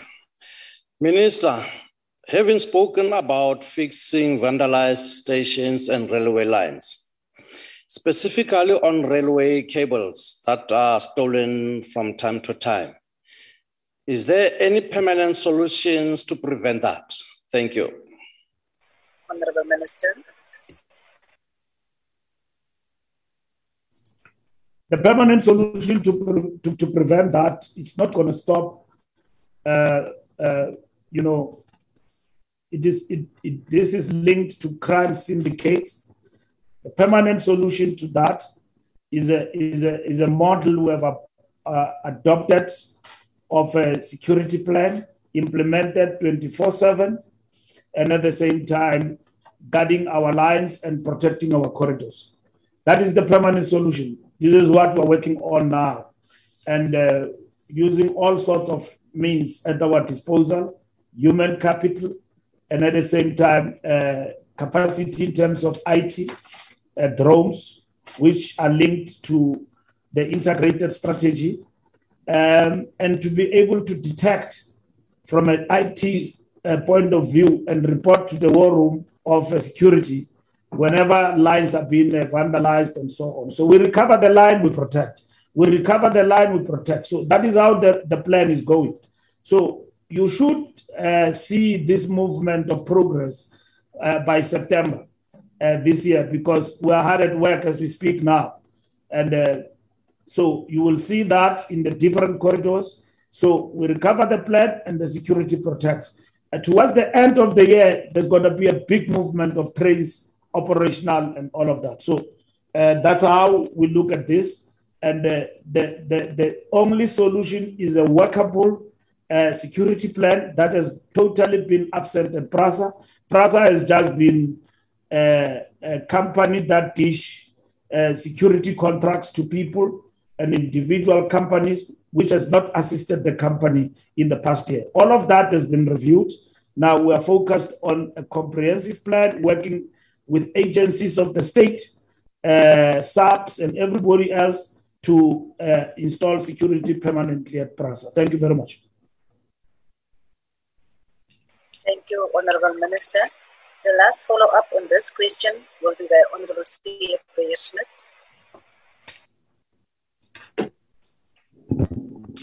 Thank you, Honorable Deputy Chairperson and Honorable Minister. Honorable Minister, we heard a lot of reactive responses from you. And, in some instances in the response, also blame shifting. Sometimes you can't help to think that it might be part of the ANC's ungovernability campaign. But let's leave it there. Honourable Minister, I would like to know, in terms of a proactive response, what will you do to ensure that this do not happen again and that it is also prevented in other areas throughout the country? Thank you. Honourable Minister, you may respond. To ensure that it doesn't happen again, it means we are implementing a policy turnaround at PRASA, and at the same time, we are implementing plans that are sustainable and that they are not based on shifting of people in positions. And we have brought at PRASA which we did not have for a considerable period.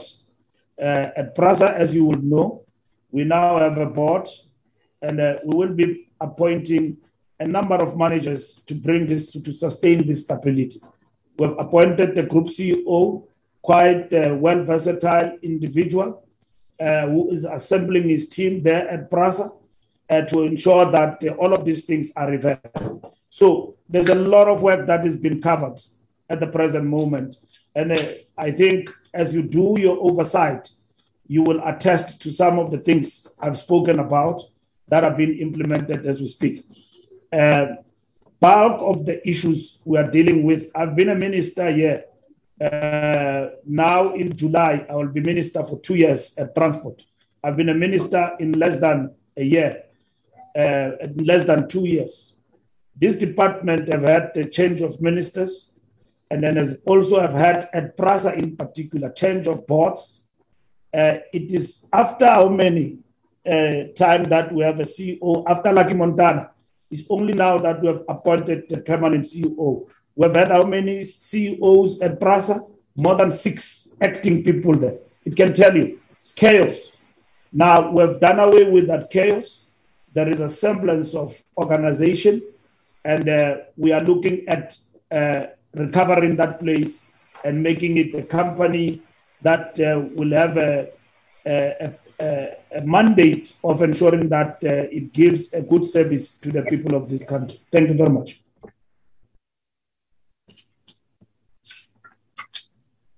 Thank you, Chair.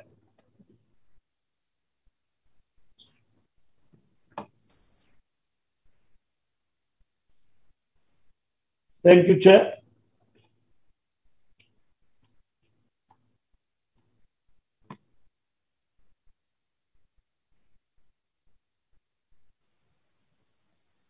What happened? Huh?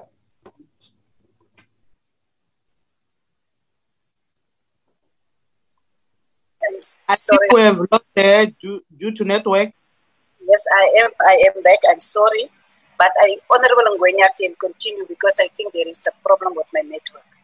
I just wanted to call this question of 97 because Honorable Ngwenya is not present. But the minister is there, so you can respond. And Mangwena, you can then continue with the follow-ups, despite Honorable Ngwezi not being present. Thanks, Deputy Chair. Honorable members, so I'm going to continue with our follow-up questions. Can we first get the response? 106. Now, can we first get the response by 97? Of Honorable Ngwezi, and then you can just take the question from there. Okay, is it Honorable Ngwezi present? Since he's not present, the minister can respond to 97, and then you can take the follow-up questions. Okay, thanks, Deputy Chair. Honorable Minister, can you please respond on the question that have asked by Honorable Ngwezi? Yes, thank you very much, House Chair. It is important that I indicate that the aviation and road freight are the most important subsectors of transport that require serious interventions to improve transformation and broad-based Black economic empowerment status. To date, my department has been using various mechanisms and instruments to implement this topical agenda of government. These are just to name a few. Firstly, the department has been and is still implementing the transformation and the BBBEE using the Integrated Transport Sector BBBEE Charter. That was gazetted in August 2009 by the Minister of Trade and Industry and Competition. This framework focuses on 8 subsectors of transport, which are aviation, bus, taxi, freight, forwarding and clearing, maritime, rail, road freight, and public sector. Secondly, the Integrated Transport Sector BBBEE Charter has been supported by an institution called the Transport Sector BBBEE Charter Council, which ensured implementation, monitoring, and evaluation of this framework happens. Thirdly, women empowerment of the transport sector is spearheaded by the South African Network Women in Transport, SANWIT. This network forum has always been funded by the department since it was launched in 2008. Various provincial structures of SANWIT exist. Fourthly, the licensing mechanism is applied in the aviation industry to ensure compliance of transformation and BBBE when issuing license to airlines to operate. Fifthly, the branch civil aviation of the Department of Transport, DOT, is functionally responsible for driving aviation transformation agenda. This is one of the flagship projects through which the DOT seeks to make meaningful sectoral contributions to the vision of the National Development Plan 2030. By 2018-19 financial year, the DOT had developed the draft National Civil Aviation Transformation Strategy. Its objectives is to provide a perspective and a platform for applying in a coherent manner existing levers which are transformative in nature and orientation, with a view to accelerate aviation transformation. Furthermore, it seeks to serve as an overarching framework for the DOT to set the trajectory of aviation transformation, the trajectory that should be taken, that should be followed carefully, coordinated and consolidated implementation plan. Its originality is the flight plan anchored on four strategic pillars. Pillar one, institutes a governance protocol. Pillar two, increase access to investment to facilitate capacity. Pillar three, increase access to skills development. Pillar four, increase access to entrepreneurial capital and to international markets. Opportunities include increase a number of black pilots, technicians and engineers, manufacture and repair aircraft, aviation training programs, manufacturing of helicopters, rotor and fixed wing equipment, and rotary type aircraft engine, just to name a few. Thank you very much, Chair.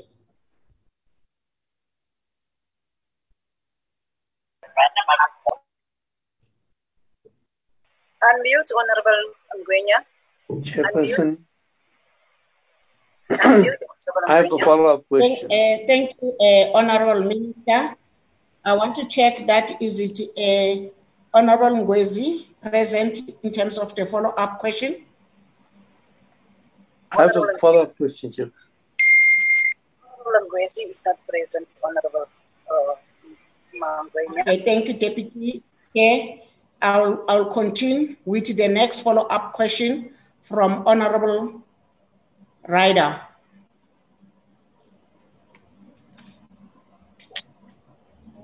Honorable Ryder.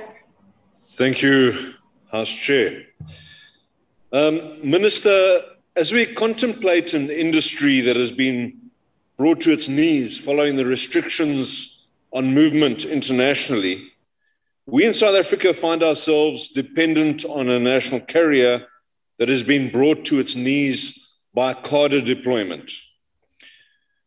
Minister, in transforming this industry, will you learn from the mistakes made at Eskom and retain sufficient skills, regardless of race, to ensure skills transfer, or will you be pursuing your transformation agenda based purely on skin color, and perhaps even importing a few Cuban pilots? Thank you.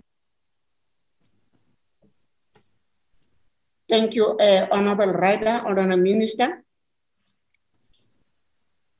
Honorable Ryder has been a typical politician and bringing issues to a very important subject of transformation.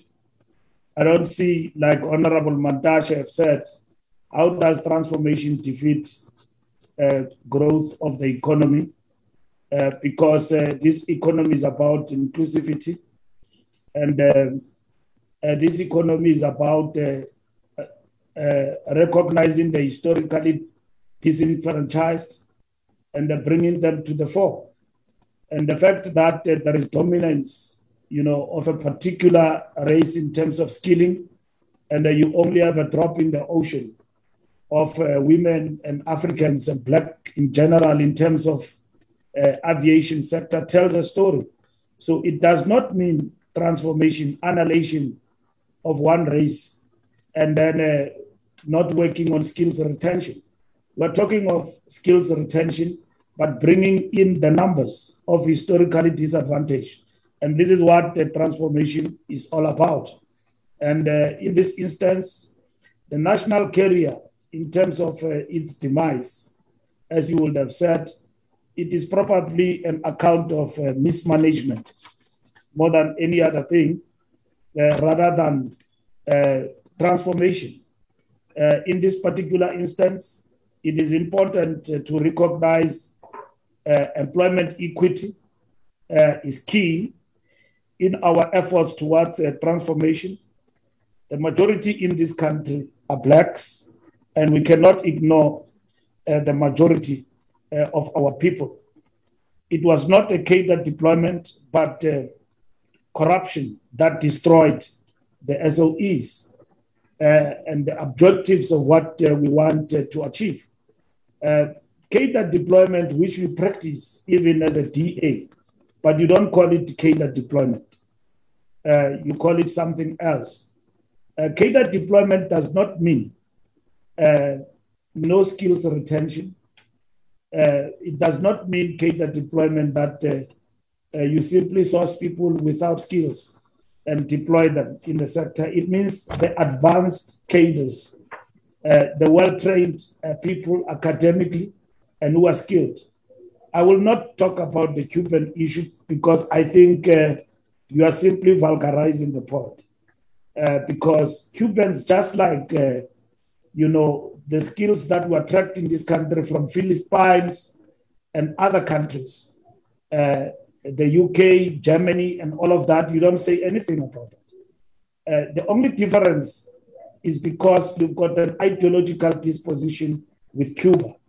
And that small island, you hate it so much that everything that comes out of it, you think it is communist. It's the best country in the world that it is perfect when it comes to education.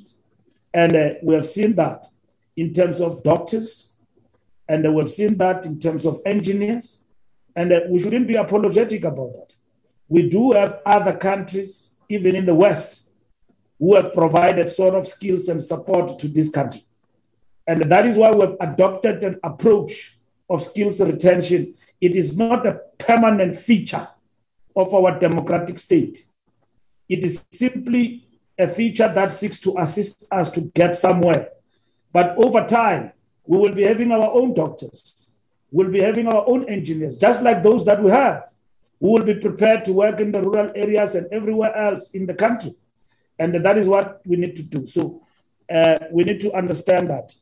So, Chair, we are implementing transformation in the context of those pillars that are actually articulated in the presentation I've made earlier on in answering the question. Thank you very much. Thanks very much, Minister. Now I'll call Honorable Chuli for the follow-up question. Ngibonge sihlalo ngibingelele mphathiso omnyango sorry mphathiso omnyango kwaZulu Natal sine airport esemkhuze esineminyaka yakhiwa nezigidigidi zemali ezifakiwe kuyona kodwa ayipheli siphinde sibe ne-airport eSolundi siphinde sibe ne-airport eseNewcastle umnyango wakho obukeka sengathi awuyinikezile ukunakekelwa nokuyinaka umbuzo wami ke kwena mphathiswa ukuthi ene iziphi izinhlelo onazo ukuthi abantu ababekade becindezelekile ngeminyaka edlule bakwazi ukubonakala beba abanye babantu abaphatha lezi ndiza enophephela emhlanje, baphinde babe abanye babantu abashayela izindiza, ngoba siyabona ukuthi abantu abaphethe izindiza lezi enophephela emhlanje abebala elilodwa, nabashayela abaningi bezindiza abebala elilodwa. Yokuphi umnyango wakho oyimisile ngokwenza ngalokho? Siyabonga. Siyabonga, Honorable Du Toit. Honorable Minister, can you please reply? Endizimisela ukwenza ukuthi lungolhloniphekile ukuthi kufanele ukuthi sisakhe a capacity within our entities as a supporter, which at the present moment we do support pilots who have been trained in terms of bursary. But one of the things we are looking at is to ensure that we are able to build what we call an academy, which will support the disadvantaged. And we have not as yet, concretized that. But when I took over from former Minister Nzimande, we agreed to work together with higher education to invest in this sort of academy, because baningi ingani ezifuna ukuba ngabashayeli bendiza up in South Africa, kodwa they don't have support in terms of resources because it is very expensive to educate a pilot. That is why it is only those who can afford who are able to produce pilot, but not because there is no skill. It is because they cannot afford. It is over 200,000 rand that you need to basically educate a pilot over a period of time. So we have made a firm commitment now to support our pilots and all of that. When it comes to the airports, those are privately owned airports. AXA will be assisting some of these private airports. And like, for instance, the airport in Limpopo, which we have not, Limpopo International, it's called. It is not under AXA. And there are many such airports that you see around the country that are not under us.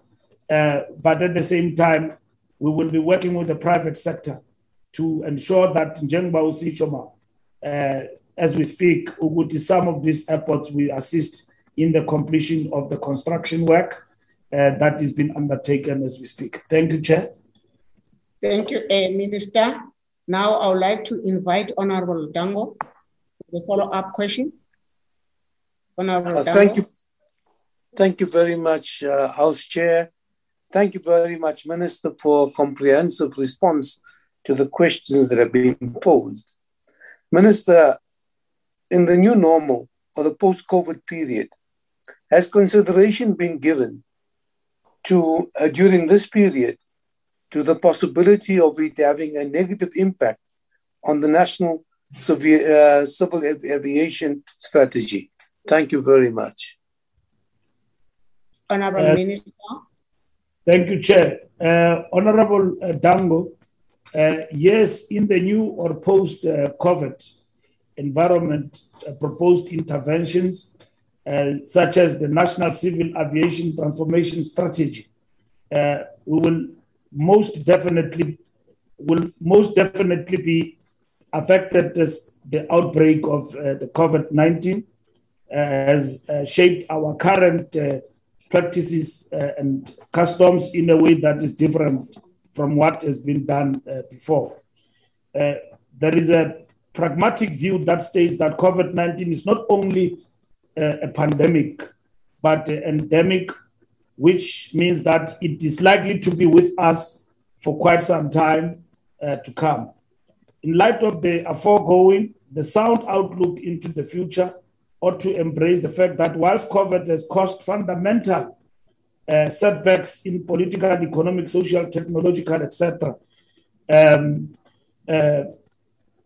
it has also presented new growth opportunities to exploit. Therefore, in this context, it provides possibilities to rapidly embrace and take advantages of technological opportunities. I thank you, Chair. Thanks very much, Honorable Minister.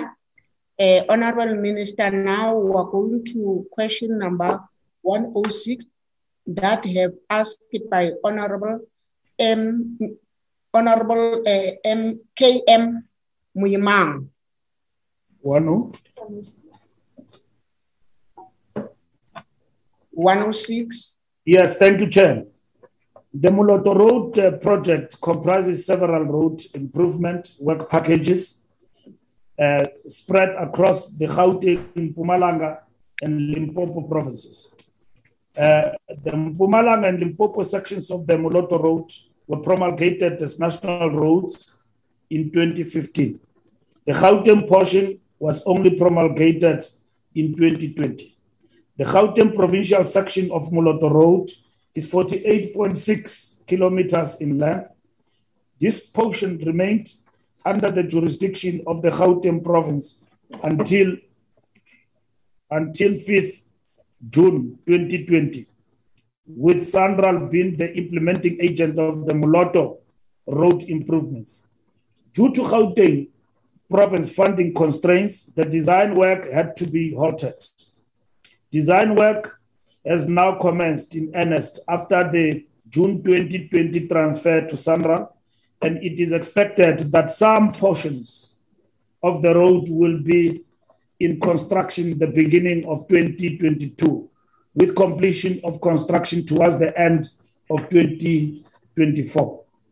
The Mpumalanga provincial section of Moloto Road is 54.89 kilometer in length. The upgrade of the entire length and breadth of the road triggered legislative environment processes to be followed. Exception for forced intersections that received and were prioritized due to safety concerns, and for which design processes were accelerated for immediate implementation. The major upgrades of these intersections commenced in January 2017 and were completed in December 2018, before I even came in as the Minister of Transport under Minister Clayton Zimande. The remaining section of the route has been unbundled into 5 work packages that will be implemented in phases over the next 2 to 3 years.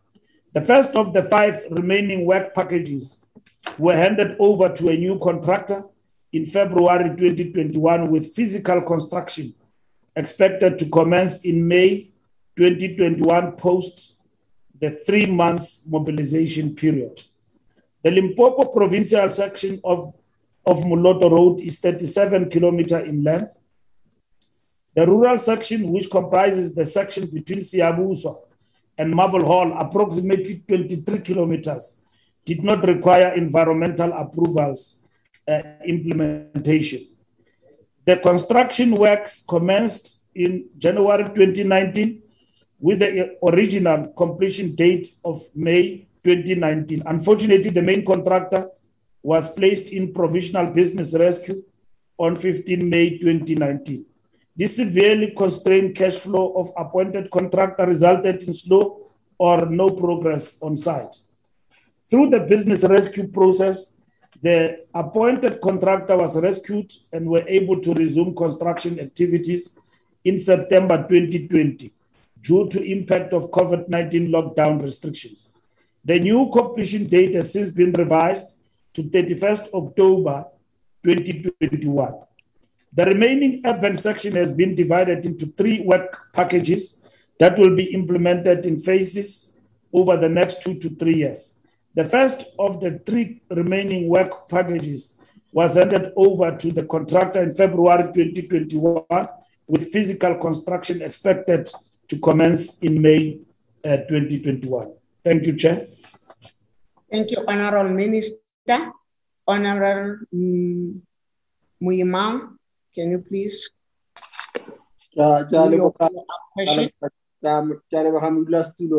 Yes, ma'am.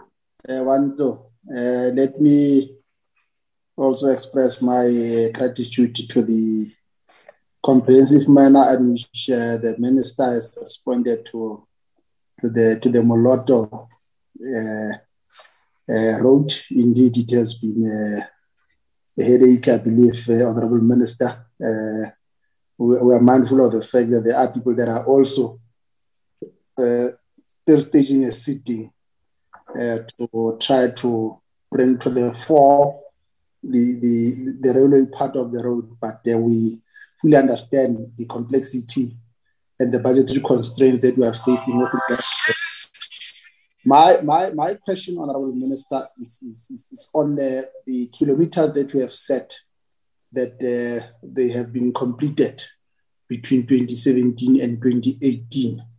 So given the fact that this road had accumulated or acquired the status of a killer road, the question is whether has there been any improvement in the level of safety on the parts of the Moloto Road that has already been upgraded? Thank you, Honorable Minister. Thank you, Honorable Mima. Honorable Minister.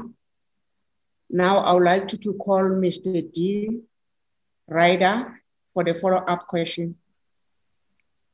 Chairperson, the Minister must respond first. The Minister must first respond. Oh. So thanks, thanks, Chair. Can the Minister respond to the question, the follow-up question from Honorable Mima?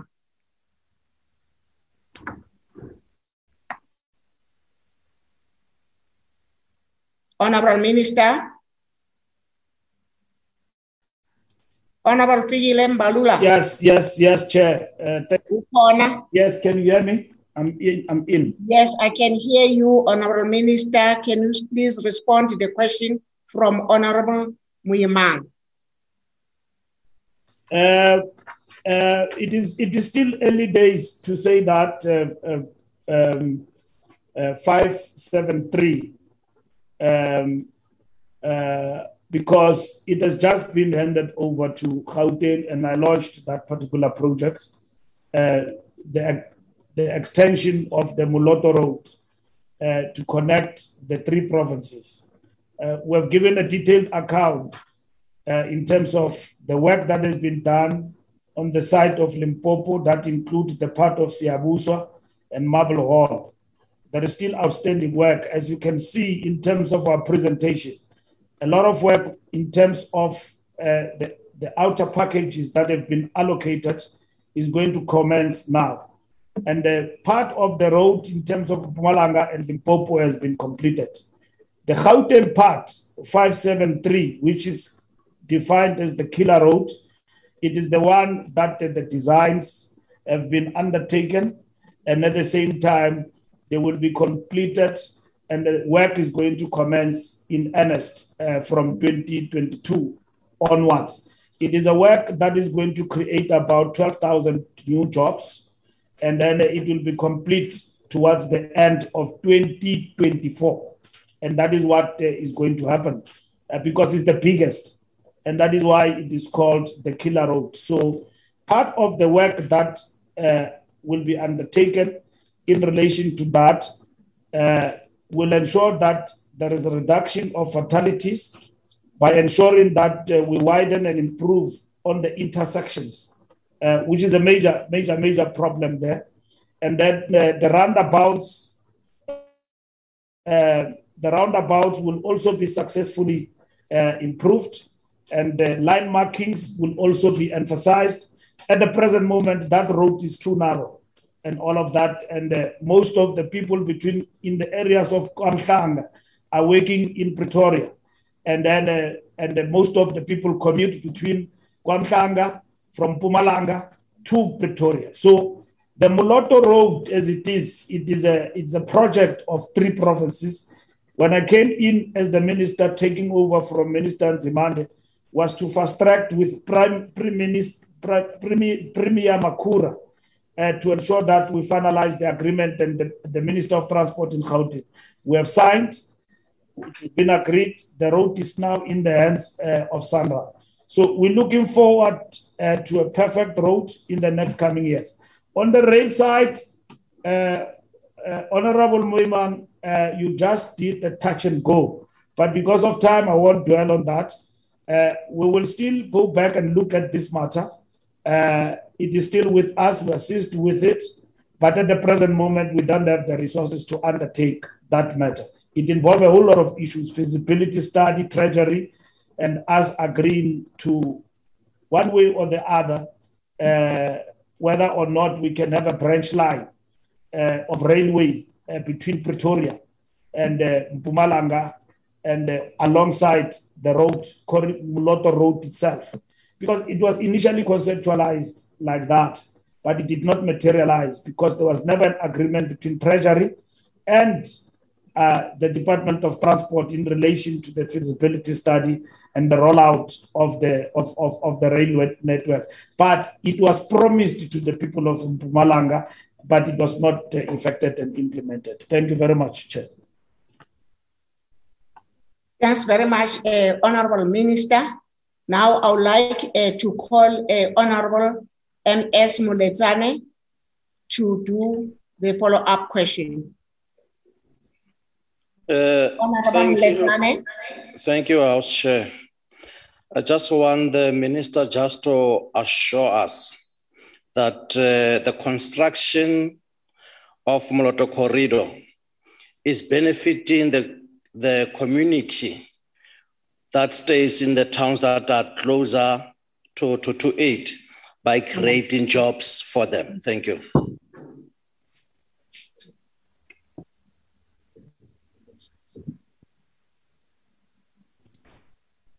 Yes, House Chair.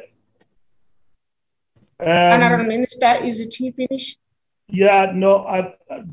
To answer the question of Honourable Moletsane, our approach whenever we do construction, because of we're doing construction of new roads among communities, our emphasis is for those, the construction work we are doing of new roads to benefit the nearby communities.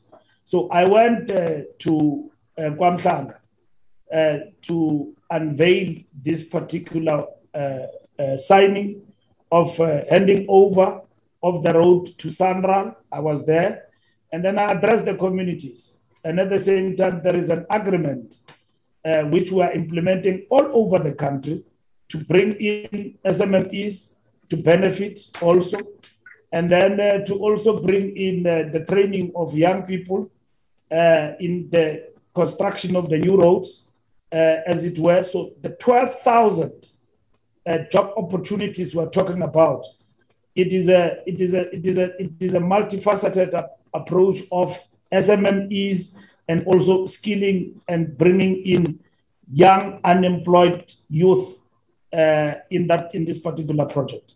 So we're looking at 12,000 over a period of time being employed in this project. So most definitely, yes, big yes, Honorable Moletsane. We're bringing in communities in the construction of the new road between Pretoria and Mpumalanga and the Gauteng Part 573 killer road, quote unquote, into the project itself. Thank you very much. Thanks very much, Honorable Minister. I would like to call Honorable Du Toit for follow-up question. Thank you, Honorable Chair. Honorable Minister, in 2015, Minister Deputy Peters announced in a budget speech that the upgrading of the R573 Moloto Road would get an estimate investment of over R1 billion. Now, how much money has been paid up to now for this road? What is the total length? And what is the estimate completion cost for this project? And if you could indicate if this is in par with similar road construction that is taking place. Thank you, Minister. Honourable Minister.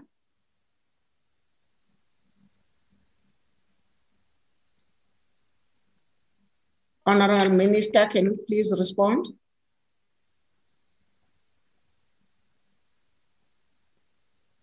Honourable Mbalula.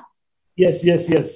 I don't have the the figures, but we'll come back to the honorable member in writing to give you the total figures. But it runs over R1 billion. Yes. So I will exactly do that and give you the total figures. But it runs over R1 billion investment into this project, particularly the 573 of the Gauteng part, which has been handed over now to SANRAL. Thank you very much. Thanks, Honorable Minister. I would like to call Honorable Boshoff for the follow-up question. Thank Honorable you, Chair. Boshoff.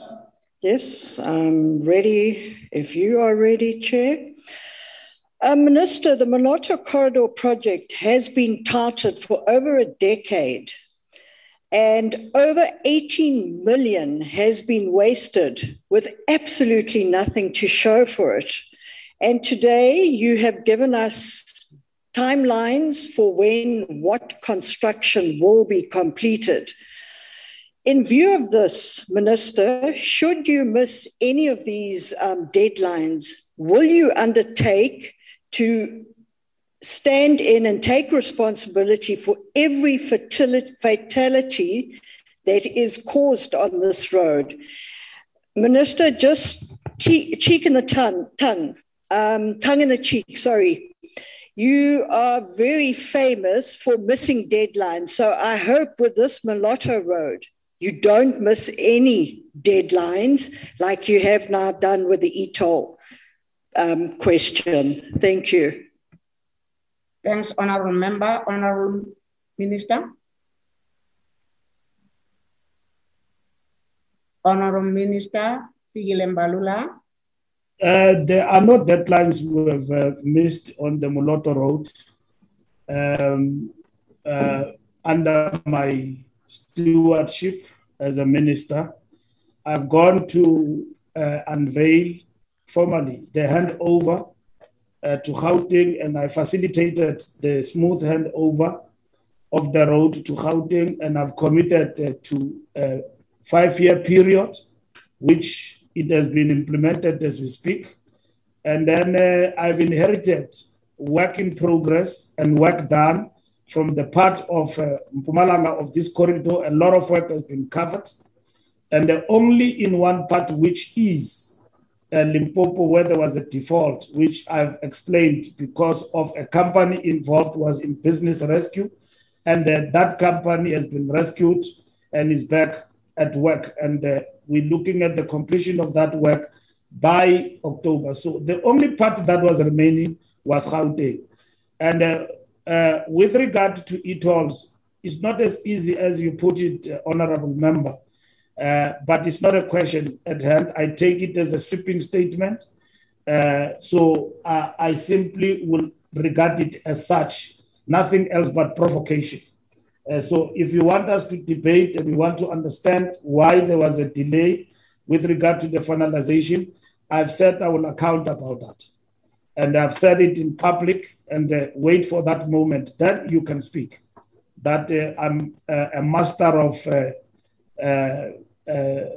not honoring deadlines. So 2024 end of it is the deadline for the completion of R573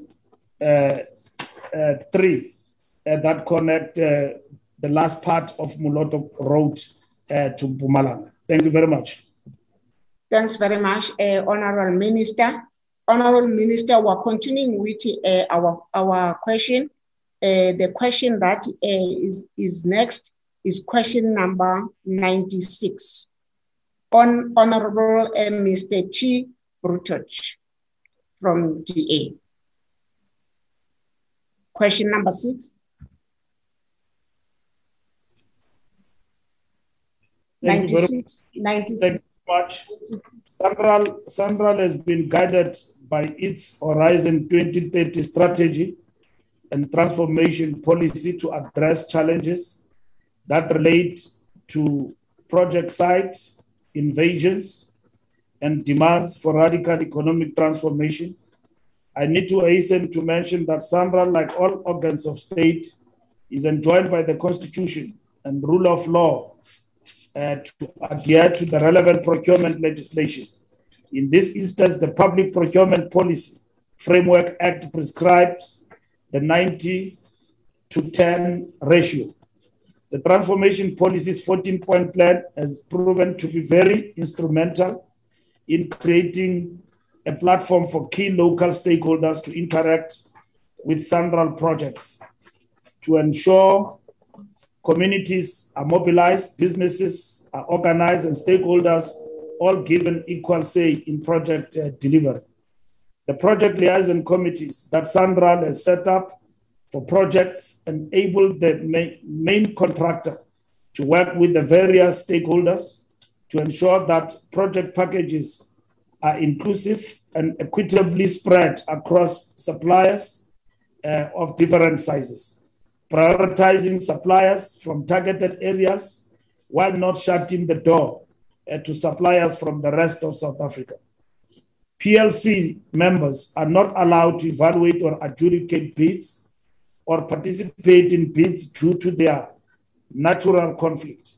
Any concerns that relate to bidding processes by main contractors are escalated to SANRAL for an independent review. This approach has been successfully implemented in both large and small SANRAL projects. Furthermore, it has unblocked projects including the N3 Hammersdale project in KZN, the N4 R512 Pampunnek project in Hartebeest Dam, Gauteng, the 573 Moloto Road, and the N4 expansion in Belfast and Mpumalanga. This approach is now being applied on the N2 N3 flagship project in KZN and the N2 Wild Coast in the Eastern Cape, which you will know that the N2 part alongside the Msikaba part of this Wild Coast route have actually been affected by partly some of these issues we are talking about. SANRAL is also pursuing engagements with many business forums that have emerged across the country representing Black business and is encouraging them to unite in order to galvanize Black business and ensure a proper structure and agenda to enable Black business to engage better with government when demanding inclusion in the economy and to help clamp down on construction site invasions. I strongly condemn all criminal behavior that have been witnessed on various construction sites, and law enforcement must not hesitate to act against those who unlawfully disrupt this much needed infrastructure. Government is reviewing the procurement legislative framework, and members of the public were invited to make their input into the public procurement bill, as this government will remain committed to the advancement of Black business, and to that extent there's been a plethora of initiatives taken. This includes the amendment of PPPE Act to ensure wider participation, in particular by historically disadvantaged individuals. I thank you. Thank you, Honorable Minister. Honorable Brutus, can you do your follow-up question? Thank you, Honorable House Chair. I apologize, the power is still off in my area, so the signal is not strong enough for the camera. Minister, thank you for your answer, but 90% of it was about what the question was not about. The question is about rogue contractors, if you look at the question, and about criminal elements. I'm not speaking at all about genuine stakeholders who would like to have transformation happen in their businesses and to be involved in SANRAL contracts. We're talking about the criminal elements. These are the criminal elements that was reported were involved with former disgraced mayors. And so the question is, House Chair, to the Minister, other than just saying the police must do something about it, the question is, When will you form a task team with Minister Kayla to actually set up something to investigate these rogue contractors, these criminal contractors, and bring them to book? Thank you, Minister. Honourable Minister. Honourable Member Landman, put aside your suggestions of a joint interministerial approach to this matter. I think it's a very, very important suggestion that we need to look at, because in the Department of Transport, we are mostly affected by this. As you know, we are largely in the construction business in terms of roads, and even when you deal with railway construction and all of that, we are mostly affected by this criminal element. So your suggestion of a joint is something that we need to explore to deal with this. The question was answering what we're doing practically as we speak. We've got PLCs that deal with these particular matters where there is genuine concern by communities that initially, before we even arrive in this department, things were happening and communities were not being brought on board. And then some overzealous elements within the communities seek them to hijack this genuine concern and then do what is called a mass protest. And then criminal element come in demanding all sorts of things, including percentages and so on.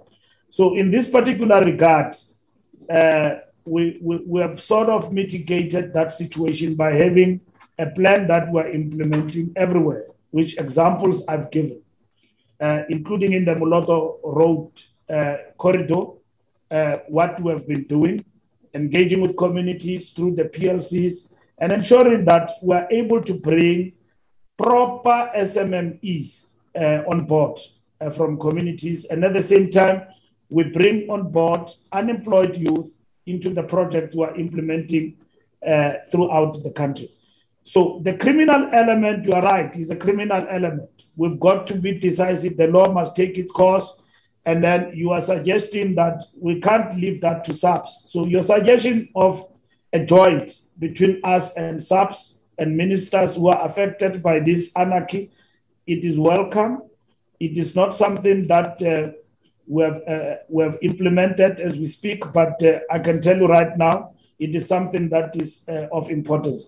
It's the same approach I've implemented, by the way, at PRASA, because I engaged the Minister of Police, I engaged the Minister of Justice, and we came together and they were part of the development of the security plan for PRASA, which we're implementing at the present moment, because it takes into consideration prosecution.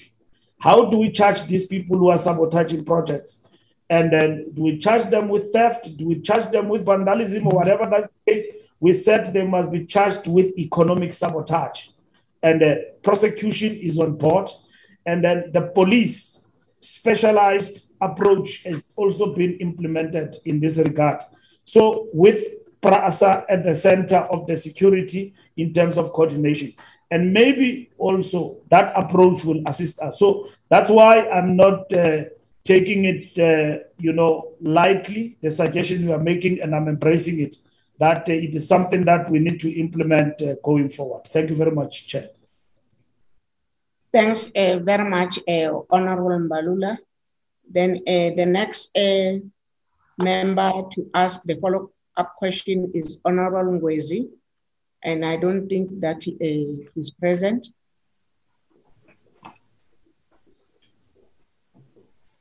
Okay, Agako, Siakuba. The next follow-up question is coming from Mr. A. Amorot. Thank you, Chairperson. Minister, we definitely need a strong action plan in terms of not only condoning these actions, but to take real action in terms of these criminal behavior. But Minister, can you assure South Africans that your plan to clean up not only SANRAL but PRASA of rogue elements, can you assure that it's not yet another empty promise or a failed off-rail plan? And then are there any plans to privatize PRASA? Thank you. Thanks, Honourable Member. Honourable Minister. Honourable Minister. There's no plan to privatize PRASA.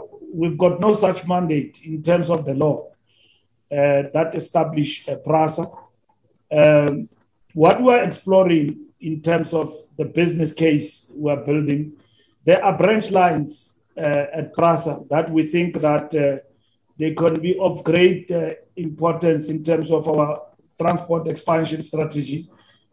Like if you take it between Botshabelo and Tabanchu in the Free State, and like Moloto Corridor Rail you are talking about, those are branch lines that we think we can expand, working with the private sector. So it's not privatization.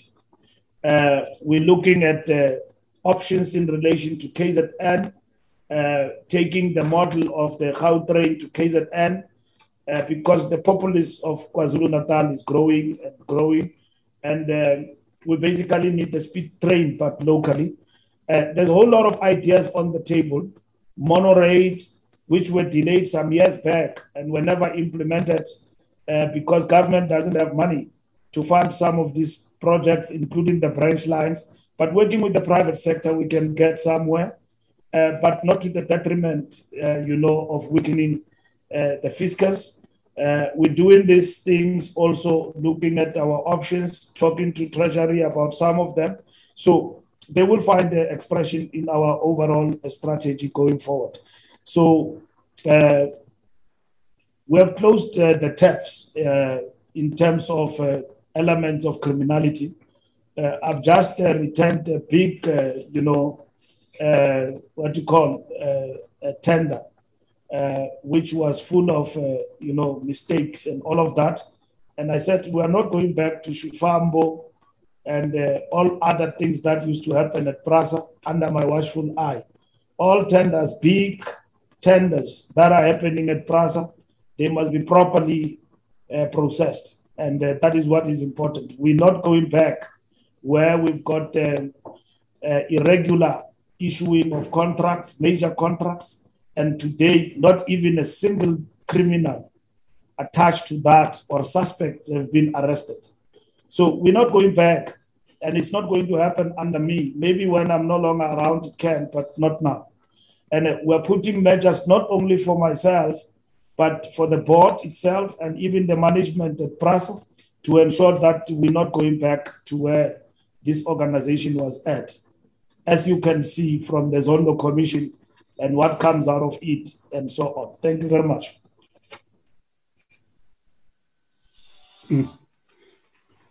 Thanks, Honorable Minister. The next person for the follow-up question is Honorable Mr. M.I. High. Honorable High. Thank you very much, Honorable House Chairperson.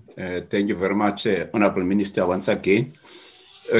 Your response, Honorable Minister, to the question of Honorable Brateset indicates that the more communities are involved in the development and government projects, the more successful the projects are.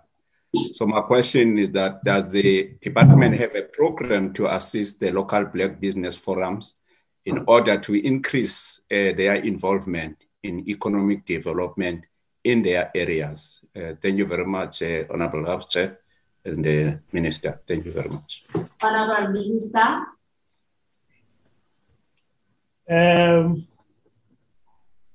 We are including a lot of Black contractors in terms of our strategy at SANRAL. when it comes to them taking part in the big projects that we're undertaking in the country. So it is part and parcel of the work that SANRAL is undertaking in all the major contracts and where we are involved at the national level. Shareholder compacts have been strengthened to this extent to ensure that our entities and agencies do respond to this. So black business, in particular small, medium, macro enterprises in the different areas and all of that are brought on board. They are exposed to training, they are given capacity, and that is what is happening. Under the auspices of bigger companies that are given work, you can see that our job when it comes to SANRAL is flawless. We don't do our big projects that collapse some way down the line, and that there's no accountability. Somebody has disappeared along the way and all of that. The only obstacle to us has been these criminal elements, and this is what we're dealing with. You will see in the next coming weeks, we will be going back to the Eastern Cape to open up the projects that have been killed and run down by criminal elements. And we embrace everything that has been said here in terms of sharpening our capacity to deal with the criminal element as we roll out road infrastructure in the country, particularly bigger projects that attract investment and at the same time create jobs for our people. Thank you very much. Thanks very much, Honorable Minister. Honorable members, I think now we're done with our follow-up, our questions and the follow-up questions. I would like to thank the both minister for the response, and the meeting is adjourned. Thank you. Thank you very much. Thank you very much, Chair. Thank you very much. Thank you. Thank you, Gonzalo. Thank you, Minister Fikile of April Mbalula. Thank you, House Chair. Thank you so much. Malibongwe.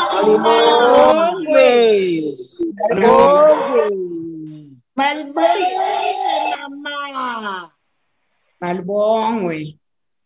Malibongwe. And Ndongeni, my friend.